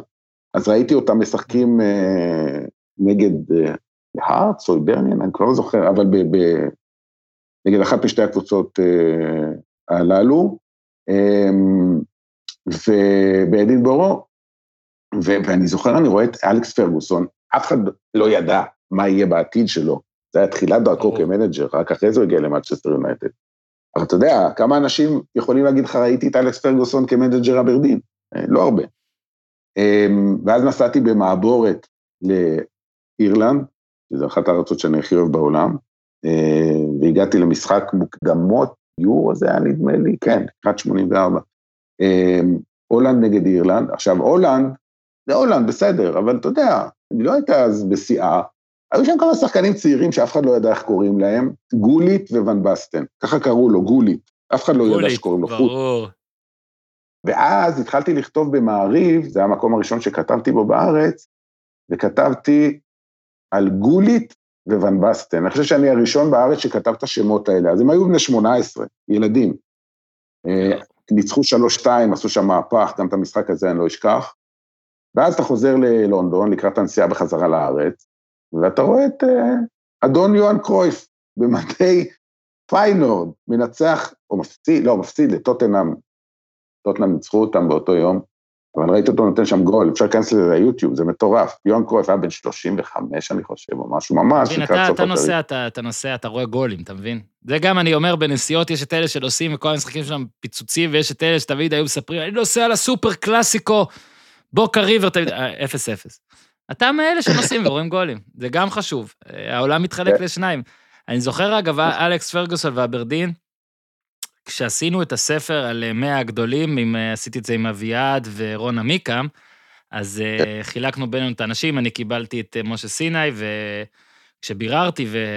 ו... ועשיתי את הסיפור שלו, אז uh, הסוכן uh, הרשקוביץ, uh, אשר הרשקוביץ, שהיה הסוכן של, uh, של uh, סיני, סיפר שאחרי משחק של נבחרת ישראל נגד סקוטלנד, אתה בטח זוכר, סיני הבקיע שער מצמק, היה לדעתי 3-1, הוא קיבל טלפון, ככה הוא מספר, הרשקוביץ. ועונים לו, Hello, can I speak with אשר? אה, לא במבטא הזה, אלא במבטא בריטי, במבטא סקוטי שלא הצלחתי לעשות. אה, והוא שאל אותו מי מבקש, הוא אומר לו, אלכס פרגוסון, מנג'ר אברדין. אני רוצה את הילד שכבש, אני מוכן לשלם 160 אלף פאונד. אז הרשקוביץ סיפר שהוא התקשר, הוא לא ידע מי זה פרגוסון, אז פחות, אתה יודע, ויקיפדיה, גוגל, סוקרוויי, אה, זה. דיווח, דיווח לשוויצר. הוא אומר לו, הוא מתקשר לשוויצר, אומר לו, יש, יש מנג'ר, סקוטי, פרגוסון מקבוצה אברדין, מוכן לשלם 160 אלף פאונד על משה סיני. ודוביד עושה, אתה תעזוב לי את הילד, אתה שומע? וניתק את הטלפון. אני תמיד אומר שהסיפורים מהשנים האלה, אפשר להכניס אותם למחולל הגזמות של 15 אחוז, אבל גם אם אתה מכניס אותו למחולל של 400 אחוז, זה אחלה סיפור. אז זה הקטע על אברדין. זאת התחנה הראשונה, אחלה ספתח, אה, נדב. אנחנו מתקדמים שנה אה, לקיץ, ליורו אה, בצרפת. סיפרת לי לא מעט דברים על, אה, על אה, פגישות שלך עם נבחרת צרפת, אני זוכר כל מיני, אבל שמע, להיות ביורו הזה, אני בטוח אה, חוויה, יוני, 84, אה, סע, צא לדרך. טוב, אז נלך חצי שנה אחורה. כמו שאמרתי, מהמם. 83 בקיץ, וקצת אחרי הקיץ נסעתי קצת לאירופה, ובתחילת 84 התחלתי לעבוד בעצם בעבודה האמיתית הראשונה, שלפני זה כתבתי קצת במעריב בתור פרילנס כזה, אבל 84 הוקם עיתון חדשות, אה, אבי רצון היה אה, עורך מדור הספורט, והכרתי אותו ממעריב, היה לו שם את הטור המפורסם, הקו הלוהט, אתה בטח לא יודע על מה אני מדבר. אה, אני, משחק אותך, אל תדאג. אני יודע. ואני מתחיל להרגיש ממש זקן. ואב רצון הקים שם מערכת ספורט אגדית, באמת, אתה יודע, אמיר פלג ויעקב זיו ויוסי לוין, ועוד ועוד ועוד אנשים שחלקם אה, אתה מכיר, חלקם פחות. אה. דורון כהן היה שם, היה אחד אה. הצעירים שהצטרף אחרי זה, כן. אמ, המון אנשים צעירים עם דרייב מטורף, ועבדנו כמו חמורים, אבל נהנינו מכל רגע, ולא הרווחנו כמעט כלום. נורי דרנגר, לא חשוב, אתה לא יודע על מי זאת, אני מדבר. אמ, ו- ו- ובקיץ 84 יש את היורו, אליפות אירופה בצרפת. עכשיו, אני אומר לאבי רצון, זה לא היה כמו, לא היו נוסעים אז, אלא אם כן, אתה יודע, איתן עמית, העורך של מדור הספורט של ידיעות אחרונות, ודאי שהוא נסע, אבל עיתון חדשות, בלי תקציב, בלי זה. אז אני אומר לאבי רצון, שמע, אני רוצה לנסוע ליורו. הוא אומר לי, שמע, אני אדבר, נראה, אני לא יודע, אני אארגן לך. תיסע, ישלמו לך כשתחזור. אתה לא מכיר דברים כאלה, לא שמעת על כאלה. ככה זה היה. אמרתי, עכשיו, מצד אחד הייתי אולי קצת פראייר, מצד שני, אני ממש לא פראייר, כי אני, הנה, אנחנו עברו כל כך הרבה שנים ואני יושב פה ומספר לך על זה. אז זה היה שווה כל שקל, גם אם החזירו לי רק חצי, אבל זה לא משנה, לא מעניין אותי, גם אם הייתי משלם כפול, היה שווה כל שקל, ונסעתי לצרפת, אמ, לבד, ככה, אתה יודע, אתה, זה לא כמו היום, אתה מזמין כרטיסים, לא מזמין, ועדה מארגנת, לא, אתה בא לשם, יש איזה דוכן, אתה ממלא טפסים, נותנים לך, יאללה, כנס. אמ, והייתי שם בשבועיים המטורפים, שוב, אנחנו מדברים על יורו 84, זה שמונה נבחרות בלבד, זה שבועיים, זה נגמר, טק, זה לא התחיל, זה כבר נגמר. בדיוק מה שרציתי אבל- לה- להדגיש, סבבה, מצוין. מהרגע הראשון, מהמשחק הראשון, אה, צרפת נגד דנמרק, אה, 1-0 שער של מישל פלטיני כמובן, הוא הבקיע תשעה שערים בחמישה משחקים בטורניר הזה, זה- משהו. בלתי נתפס. כן. אה, 1-0 נגד דנמרק, אני כמובן התאהבתי בדנמרק, כי הם הגיעו לשם עם איזה 30 אלף אוהדים, שאתה יודע, ראינו במונדיאל ברוסיה, זה רגיל. אז לא היו נוסעים, בטח לא בכמויות כאלה, ומי זה דנמרק בכלל? זה כמו שתגיד היום אה, נבחרת, אני יודע מה, לוקסמבורג. כלום ושום דבר, אבל איזה שחקנים, מיכאל לאודרופ הצעיר ופרבן אלקר לארסן, נבחרת מטורפת. בקיצור, נסעתי למרסיי ונסעתי לליון ונסעתי בחזרה למרסיי ועוד פעם לפריז, ויש את הטז'ה את הרכבת המהירה, אבל היא מאוד יקרה, ולא היה לי כסף. אז לקחתי איזה כרטיס סטודנט של מישהו אחר ושמתי את התמונה שלי, כמובן שהקונדוקטור עלה עליי, כמעט זרקו אותי מהרכבת. אה, גדול. לא רק שאתה. פושע, אתה פושע רע. אה, אבל תשמע, הייתי במשחק שהוא אחד הגדולים בכל ההיסטוריה, ומי שלא, שלא מאמין שייכנס ויראה את זה ביוטיוב, חצי הגמר של צרפת נגד פורטוגל אה, במרסיי בסטאד פורטוגל. ולודרום. שפורטוגל מובילה 2-1 בסוף ההארכה, אבל איכשהו צרפת משווה ל-2-2, ושנייה לפני הפנדלים, שהם בפאניקה, כי הם שנתיים לפני זה הפסידו בחצי גמר פנדלים לגרמניה במונדיאל, אה, פלטיני מבקיע שער דקה 121 והאצטדיון מתפוצץ. מתפוצץ זה מתפוצץ.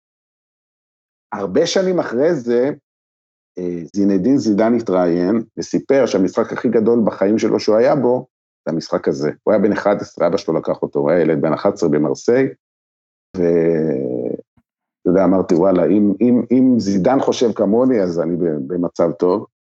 תגיד, יש אה, מצב, ש... יש... יש מצב שהאיצטדיון הזה דורש את המשחקים האלה? כי כן.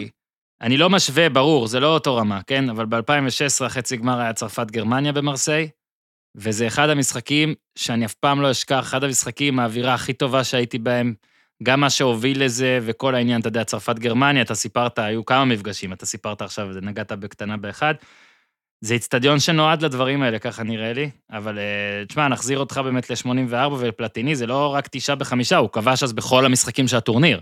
נכון? אני לא טועה. כבש לא טועה לגמרי, אני ראיתי משחק אחד בסנט אתיין נגד יוגוסלביה, שהוא הבקיע שלושה שערים, כל אחד יותר יפה מהשני. גם ב-18 שלושה דקות. נוסף כן. אה, בכלל, אתה יודע, זה דברים, תוך כדי משחק, אני יושב ביציע עיתונות, בז'ופרוע גישר, ככה אומרים, ולמדתי את זה אז, בסטאז' ז'ופרוע גישר, ואני רואה ליד ה... אה, נבחרת יוגוסלביה שם בספסל, בלאגן, אנשים רצים וזה וזה וזה, מסתבר שהרופא שלהם קיבל התקף לב ומת באמצע המשחק. וואו, וואו. אתה יודע, כאילו, אנקדוטות, אנקדוטות. נדמה לי שהכוכב הגדול של יוגוסלביה באותו משחק, איך קראו למאמן של ערן זהבי בסין? סטויקוביץ'. נכון? נדמה לי כן. שהוא הכוכב שלהם, אם אני לא טועה, אם אני לא טועה. והוא לדעתי אפילו בפנדל במשחק. יכול להיות. אה, דקה 84. אגב, אתה יודע, זה, זה, קודם כל זה מדהים, זה הטורניר הגדול הרי הראשון שנסעת עוד כמסקר, זה בטח היה- נכון. לזוז ממקום למקום, אז סיפרת על הרכבת, אבל בכלל, זה... היום הרי בטורנירים הכל מאוד מובנה. אתה צריך מראש להגיד איפה תהיה, איך תהיה הקרדיטציה של המשחקים ספציפית. אני, שוב, אתה, אתה עכשיו כשדר, אתה בא, אתה די סידרת הכל לעצמך, אה, כאילו, די סידרו לך בטח דברים, אני מתכוון. אבל אז בטח באמת היית צריך לשבת מול לוז, לחשוב לבד, הכל לבד. הכל לבד, הכל, הכל.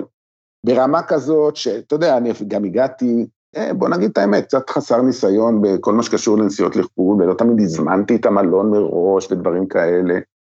וזה הגיע למצב כשאחרי החצי הגמר, כשדיברתי עליו עכשיו, של, אה, שהיה במרסיי, אחרי זה היה חצי הגמר השני בליון, שספרד מנצחת את אה, דנמרק בפנדלים, אני כמובן נשבר לי הלב, אבל מה לעשות? ואז אני נוסע לפריז לגמר, אוקיי? אני נוסע לפריז לגמר, מגיע גם כן אה, בשעה די מאוחרת אחרי הצהריים, עייף מת, כאילו גמור, עם, עם, אתה יודע, עם תרמיל על הגב, ואתה לבד, ואתה... ואני מתחיל לעבור בבתי מלון האלה הקטנים, דופק להם בדלתות, נכנס, אין, שוב, אין אינטרנט, אתה לא יכול להזמין, אתה צריך גם טלפונים, מאיפה אני אביא בדיוק, אתה דופק, נכנס פנימה ושואל אם יש מקום, הכל מלא. עברתי שלושה בתי מלון כאלה, כולם מלאים, התייאשתי, נכנסתי לפארק, לאיזה דשא מדשאה כזאת, היה עץ כזה יפה בצד, נשענתי עליו, וככה ביליתי את הלילה האחרון שלי לפני הגמר. וואי, אתה מבין? שמע, זה, אנשים עכשיו מסתכלים, נדב וכל זה, תשמע, זה, אבל, זה, זה לעבוד במה שאתה אוהב, לגמרי, כאילו. זה פשוט ההגדרה של לעבוד במה שאתה אוהב. יפה מאוד, נזכיר, רק צרפת ניצחה, אה, זכתה ביורו הזה. אחד ה... באמת, היום כבר אני מתגעגע לטורניר שמישהו יכבוש אותו מההתחלה ועד הסוף. איזה סופרסטאר שייקח אותו מההתחלה ועד הסוף. אין הרבה כאלה בטורנירים האחרונים, זה די נדיר, פלטיני עשה את זה. אה, מקנא בך שראית את זה. אנחנו נודדים לשכנה, לקהיר, ל-1989. תשע. טוב, אז 1989, אני מניח שחלק זוכרים וחלק יודעים, שנבחרת ישראל הייתה במרחק נגיעה מהמונדיאל, הגיעה לשני המשחקים נגד קולומביה, הפסידה 1-0 בברנקיה, המשחק הגדול של בוני גינצבורג, שספג שם בסוריאגה, אבל היה באמת מדהים, ואז הגיע גומלין ביצון רמת גן, 50 אלף צופים, טירוף מוחלט, אתה בסך הכל צריך גול אחד להגיע להערכה או פנדלים ואתה במונדיאל. והחמצות, ורוני רוזנטל, ואל תשאל, טירוף. ונגמר ב-0-0 ואכזבה ענקית. ואז אה, אמרתי לחברי הטוב, שאתה גם מכיר אותו מצוין, יואב צור, שלימים היה עורך מעריב, אנחנו עבדנו ביחד אה, גם בעיתון חדשות, ואחרי זה גם בעיתון ערים, עיתון אה, מקומי בראשון לציון ברחובות. אה, הוא היה עורך הראשי ואני הייתי עורך הספורט. אה, חובב כדורגל מושבע, כמו שאתה מכיר אותו. אה, אמרנו, וואלה, יש משחק, מצרים נגד אלג'יריה, על העלייה למונדיאל. אה, משחק אחד, כאילו, מי שמנצחת עולה למונדיאל. שבועיים אחרי המשחק ב- בעיתון רמת גן של ישראל קולומביה. אמרנו, וואלה, נוסעים. איך נוסעים? מה נוסעים? יאללה, נוסעים. כאילו, אתה יודע, היינו צריכים ללכת לקונסוליה, לשגרירות בתל אביב, לקבל ויזה, ולכתוב איזה מכתב שאנחנו עיתונאים ורוצים כרטיס עיתונאי וזה וזה, הכל היה בסדר, סבבה, אין שום בעיה. עלינו, היה אז אוטובוס, אני לא זוכר מספר 100 או משהו, לא זוכר, יצא מתל אביב עד קהיר, באוטובוס. אתה יוצא בבוקר, אתה מגיע בלילה. זה מטורף. כאילו, איזה נסיעה חולנית זאת הייתה. אבל הגענו לקהיר, נכנסנו שם, ל- שלחו אותנו לאיזה כתובת, קיבלנו את הכרטיסים. תקשיב, האיצטדיון בקהיר, שלוש שעות לפני המשחק, מפוצץ, אתה יכול להכניס גרגיר, שירים, וזה, וחום, למרות שזה היה, אני חושב שהיה די חם, למרות שזה היה נובמבר. אבל אווירה, אני בחיים שלי לא ראיתי דבר. בחיים שלי לא ראיתי דבר כזה, האווירה שהייתה שם עוד לפני שהמשחק התחיל. הכדורגל היה קטסטרופה, הם ניצחו 1-0 ועלו למונדיאל, אבל השיא היה, השופט ששפט את המשחק הזה, היה בנאסר, זה השופט ששפט את המשחק של אנגליה-ארגנטינה עם יד, יד האלוהים. אתה יודע, הוא היחיד מהמם. באצטקה שלא ראה את היד של מרדונה. ושלוש שנים אחרי, כן, כן, שופט טוניסאי. שלוש שנים אחרי זה, הוא היה נחשב באפריקה שופט מאוד בכיר. שלוש שנים אחרי מהמם. זה, הוא שופט את המשחק הגורלי, שמצרים יכולה לחזור למונדיאל פעם ראשונה אחרי 40 ומשהו שנה. כל מצרים משותקת, גם אלג'יריה כמובן, אבל זה משחק בקהיר. ואז אנחנו יושבים, אני ויואב, עיתונאים, ומאחורינו פתאום עולה איזה מישהו כזה, עם גלביה, עם מקל ביד, עם משקפי שמש, ומתחיל להגיד משהו בערבית, אני לא מבין ערבית. ואז אני שואל מישהו לידי, "אה, תגיד, מי זה? מה, מה הקטע? הוא אומר לי, לא, זה האוהד הכי מפורסם של מצרים, זה האוהד העיוור. מהמם. האוהד העיוור מקלל את השופט בן נאסר, יא עיוור, יא עוור, איך לא ראית את היד של מרדונה? והוא בעצמו עיוור. גדול, גדול. זה. שמע, זה גם היה, זה וזה- היה הייט מאץ', נכון? זה היה בנובמבר, זה היה... כן, זה היה משחק שלדעתי, הרי יש לחבר, צריך להעלות את אורי, אורי לוי, חבר טלפוני. היה איזו שנאה של עשורים אה, בין אה, מצרים לאלג'יריה, וזה היה באמת... שמע, זאת חוויה מטורפת. היו איזה מאה אלף, לא? בוודאי, לא היה מקום להכניס, אני אומר, אז, שמע, זה היה מטורף. אה, גם החגיגות אחרי זה ברחובות, שמע, זה היה פחד אלוהים, כמעט הרגו אותנו, אבל אה, שוב, עוד, עוד, עוד חוויה שאי אפשר לשכוח. והם, מצרים אז עלו למונדיאל, וישראל. כן, אז באמת קוראים לזה The Hate Match, אז נדב, היית חבר באחד המשחקים המפורסמים של, ה... של האזור ההוא. אה, הלוואי שיש תמונה משם או משהו, אני אשמח לראות. אולי, אה, אולי אתה עשית סלפי עם העיוור או משהו. יש תמונה שלי ושל יואב על גמל, לפי דעתי. ליד טוב, הפירמידות. אנחנו- אני תמיד רוצה את התמונות שלך אחרי הפרקים איתי, אתה לפעמים מספק, לרוב אתה מספק, לרוב אתה מספק. אוקיי, כן. שנתיים, התקדמנו, אנחנו נוסעים קצת לצ'ילה. קופה אמריקה. כן, אה, טוב, דרום אמריקה, כמו שאתה יודע, והרבה יודעים, זה אהבה גדולה מאוד שלי.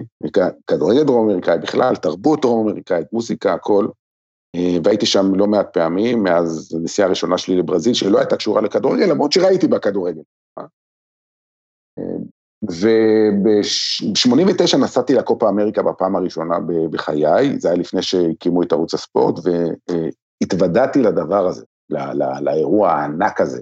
שוב, אנחנו מדברים על תקופה שלא משדרים דברים כאלה בטלוויזיה הישראלית, בעצם לא משדרים כמעט בשום מקום בעולם חוץ מאשר בדרום אמריקה עצמה.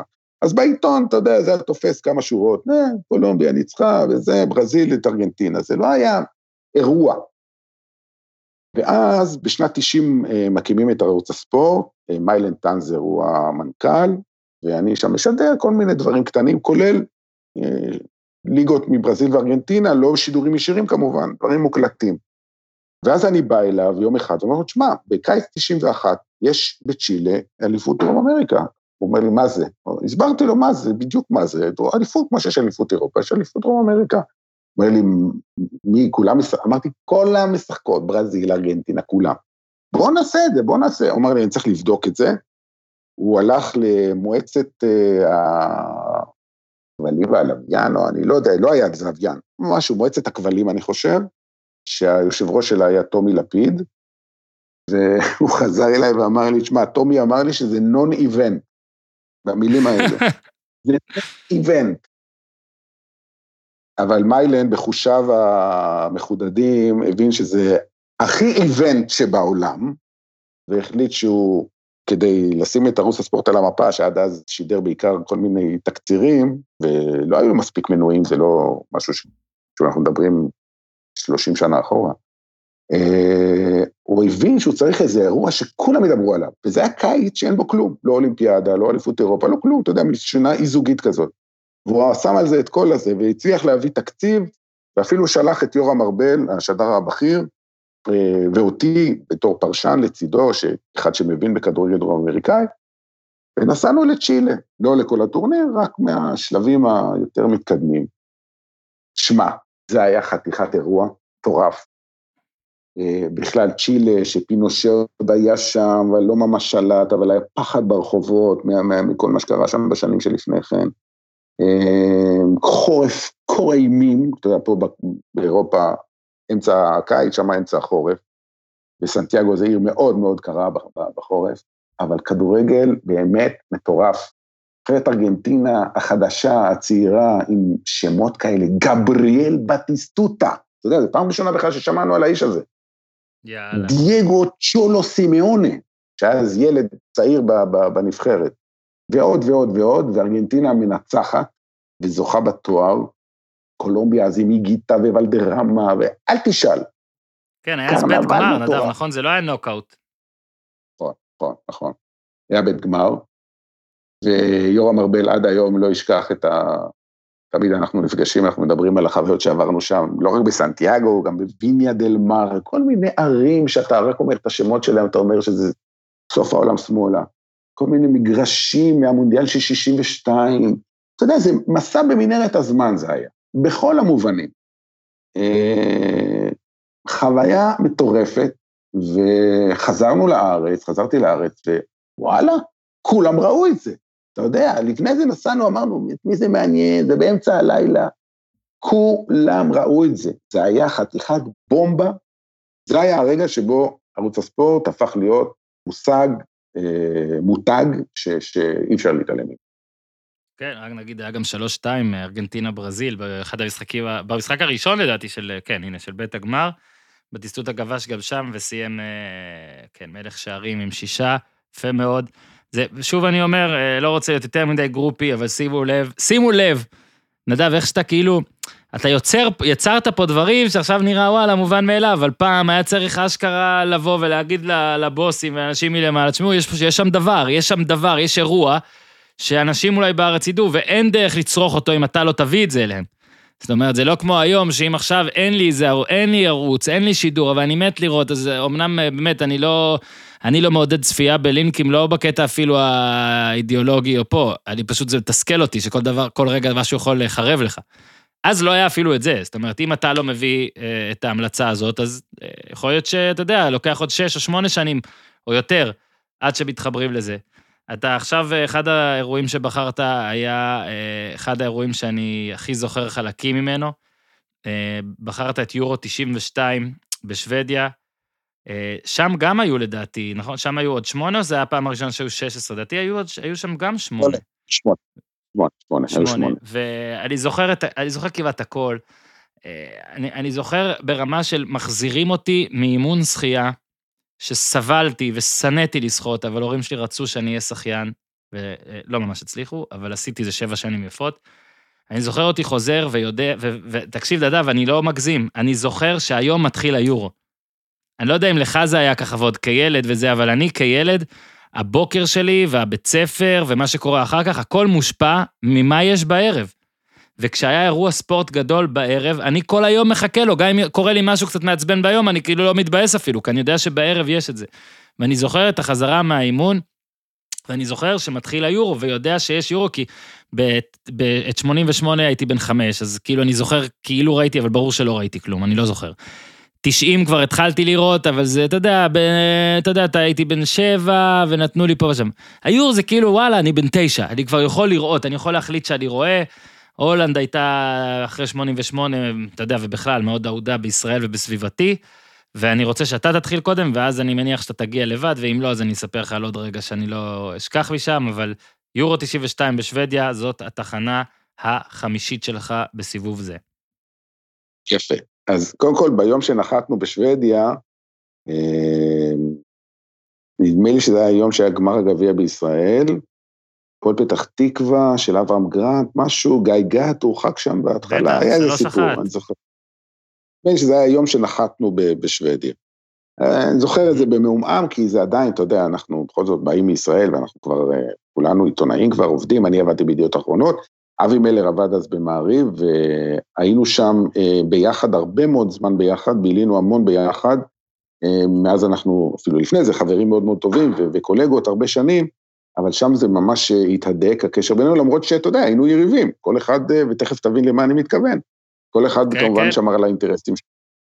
אה, אז שוב, טורניר קצר, שבועיים, הכל מאוד מאוד מהר. אגב, מי שרוצה באמת לחזור לימים ההם, יש סרט, אה, לא בדיוק דוקו, עלילתי אמנם, משחקנים, אה, על ריצ'רד מולר נילסון, מאמן נבחרת ישראל גם לשעבר, אז הוא כמובן היה מאמן נבחרת דנמרק, על הסיפור המטורף הזה של נבחרת שבעצם לא הייתה אמורה להשתתף, הרי יוגוסלביה עלתה, אבל בגלל מלחמת האזרחים, העיפו את יוגוסלביה והעלו את דנמרק, כי הייתה מקום שני אחריהם, למרות שריצ'רד מולר ניסון רצו כבר לפטר אותו, וזה היה כישלון, ואז כל השחקנים היו בחופשות בכל מיני מקומות, והזעיקו אותם לשבוע אימונים בלבד לקראת אליפות אירופה.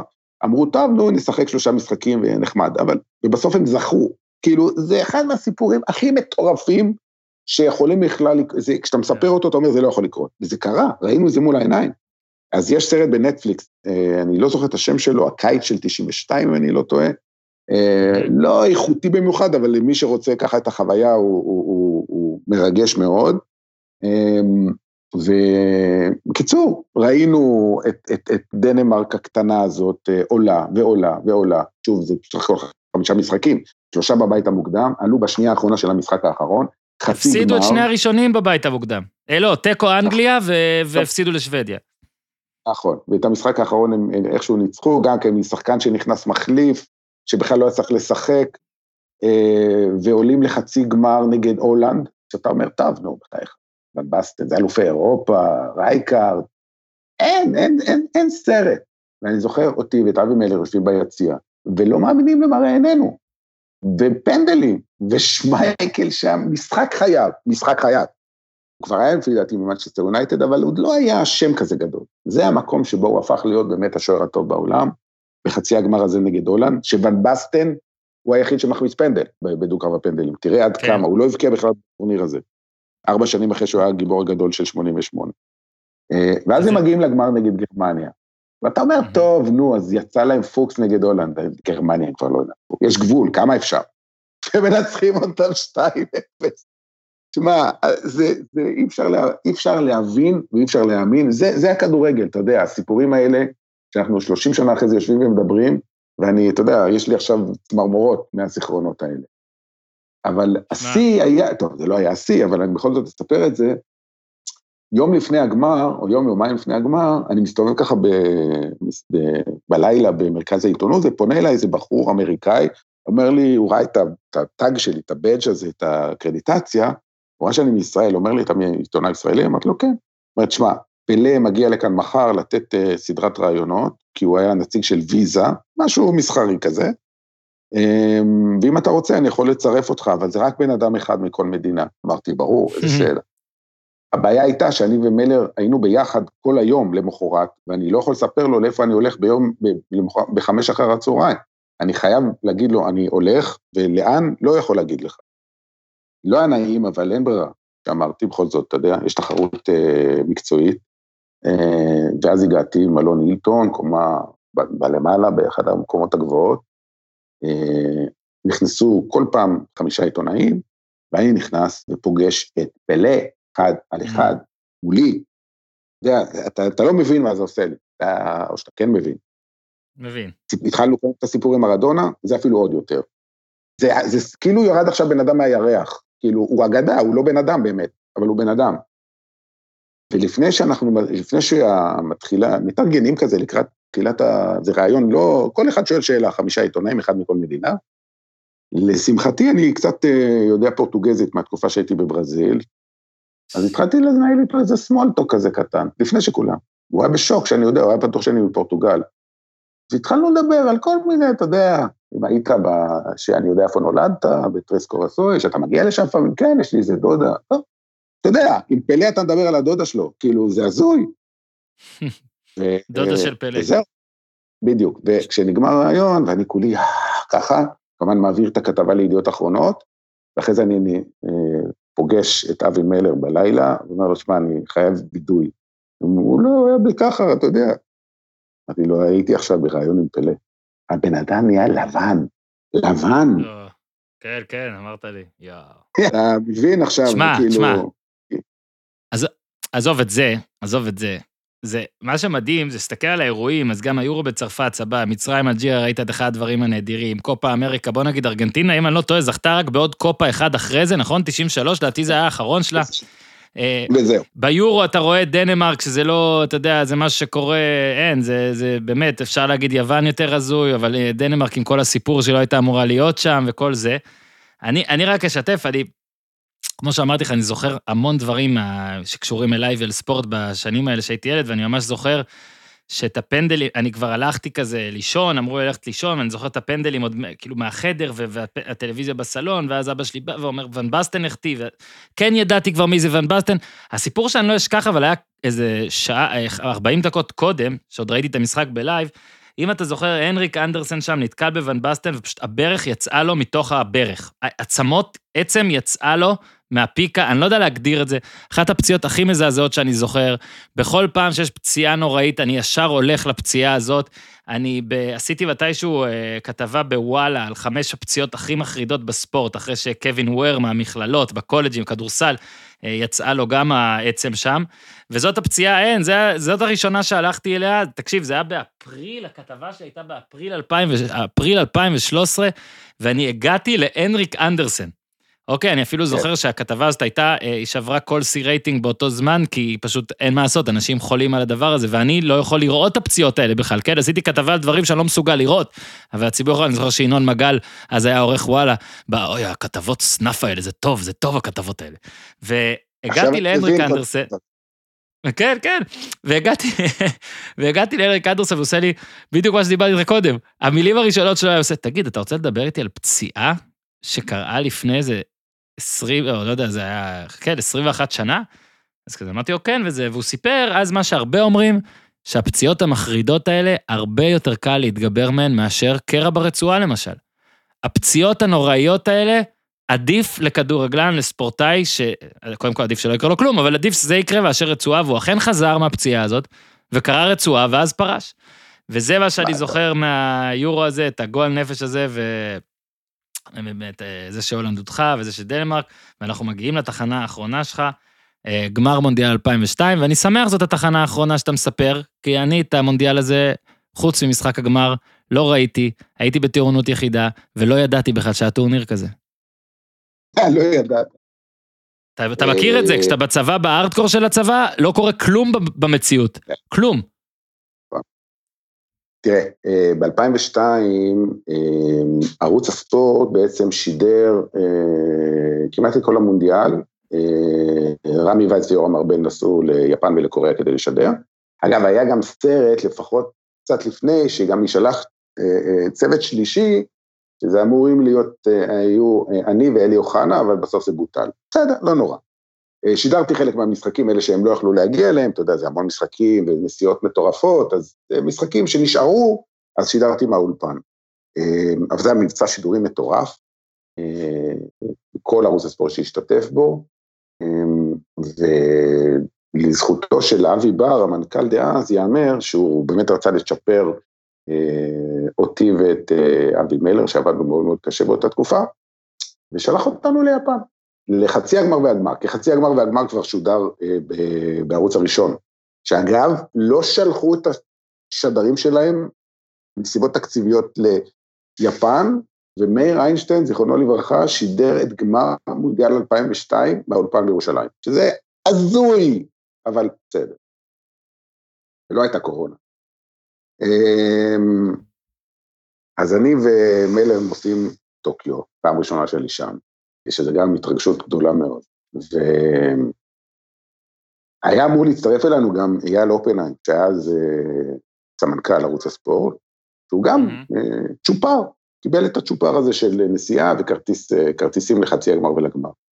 אבל עצרו אותו משטרת הגבולות היפנית, ולא האמינו לו שהוא באמת, אה, כי הוא הגיע כזה לבוש בבלוי סחבות כזה, גדול. ואנחנו מגיעים, עכשיו, הוא היה אמור להגיע יום אחרינו, עכשיו אנחנו כבר שמה, ויש את המשחק שהיה, חצי הגמר הראשון היה בקוריאה, גרמניה נגד דרום קוריאה, את זה כמובן ראינו באיזה פאב ליד המלון, בטלוויזיה, גם שגיא כהן הצטרף אלינו, ואנחנו יודעים שאייל אופנהיים אמור להצטרף אה, ולהגיע, הוא בטיסה מהארץ. אה. קיצור, לא מגיע, לא מגיע, והשארנו הוראות לאיפה הוא אמור להגיע, לאיזה מקום מדויק, כי הוא כבר אמור להיות במלון, והוא לא ברור, ואתה יודע, זה לא התקופה של היום, טלפונים לא זמינים ככה, ואתה מתקשר ואין וואטסאפים ואין דברים כאלה. מגיעים אחרי המשחק בלילה לחדר, ומצפה לנו הודעה מוקלטת מאייל אופנהיים, שהוא עצור בבית המעצר של אה, שדה התעופה. כי חשבו שהוא, אני לא יודע מה חשבו עליו, אבל אה, לא נתנו לו להיכנס, גירשו אותו. הזוי לחלוטין, אה, אבל אתה. יודע, ניסינו כל מה שאפשר כדי לשחרר אותו, התקשרנו לשגריר ישראל ביפן ולכל מיני אנשים, וזה לא עזר שום דבר. והוא לא, הוא, הוא התייאש וחזר, כאילו, אחרי שחררו אותו, אבל הוא עלה למטוס בחזרה לארץ, ובכך סיים. אנחנו כמובן נשארנו. איזה קטע מטורף. כן, ואנחנו מגיעים, היה, היה את חצי הגמר שראינו אותו, של ברזיל שניצחה את טורקיה 1-0, לא משחק מי יודע כמה, אבל עדיין, ואז הגמר, ביוקוהמה, ברזיל נגד uh, גרמניה. זה גמר, זה המונדיאל הראשון שאני מגיע אליו, פעם ראשונה שאני בגמר מונדיאל, ואני לא אשכח את התחושה הזאת שלי יושב ביציע ואומר, אני לא מצליח להבין איך השחקנים האלה לא, לא, אה, איך הם צריכים לתפקד בהתרגשות הזאת. זה גמר מונדיאל, זה, זה פעם, לרוב האנשים זה פעם בחיים. כאילו, כן. איך אתם עולים, משחקים, כאילו זה משחק כדורגל, זה, לי זה לא נתפס בראש, אני בעצמי כמעט התעלפתי משם, שם, מעצם זה שאני יושב שם ורואה את זה, אז מה, מה, מה יהיה, אז מה איתם? אבל שמע, זה מקצוענים, ורונלדו שם נתן את ההצגה שלו, ואני שם... תיקון, זה היה תיקון חגג- של רונלדו. לגמרי. אני, כמובן שהייתי בעד ברזיל וחגגתי בטירוף, ומה שאני לא אשכח, אני יוצא מהאצטדיון, אתה יודע, מלא אנשים ורצים וצעקות ובלאגן, אתה יודע, כדורגל. המון תיירים כמובן, ואני יורד במדרגות של האצטדיון כלפי מטה, ופתאום אני נתקל בסלווה, סלווה ברזילאי, ואנחנו נופלים אחד על צווארי רעהו ובוכים, פשוט בוכים, אין לנו, לא, לא יכולים להוציא מילה מהפה ברוב התרגשות. אתה יודע, זה כאילו בשבילו חלום חייו לראות את ברזיל זוכה, הוא הרי נסע לכל המונדיאלים וגם ראה את הזכייה ב-80 ו... מה זה היה? ב-94, סליחה, אבל מהמם. לראות את זה שם מול העיניים, אה, וגם אני כאילו התרגשתי בצורה שאין דברים כאלה, ואתה יודע, אני אמרתי לעצמי, לפחות ראיתי בעיניי, במו עיניי, פעם אחת בחיים, גמר מונדיאל, ועוד לא גמר סתם, אלא גמר שבו ברזיל מנצחת. כן, שמע, זה פעם היה משהו שאתה יודע, כשאני גדלתי זה הרגיש שתמיד זה ברזיל צריכה להיות שם, הרי היה את, אה, אתה יודע, 94 זכייה, 98 גמר, 2002 זכייה, ואז פתאום זה נהיה קצת, נתנו גם לאחרות.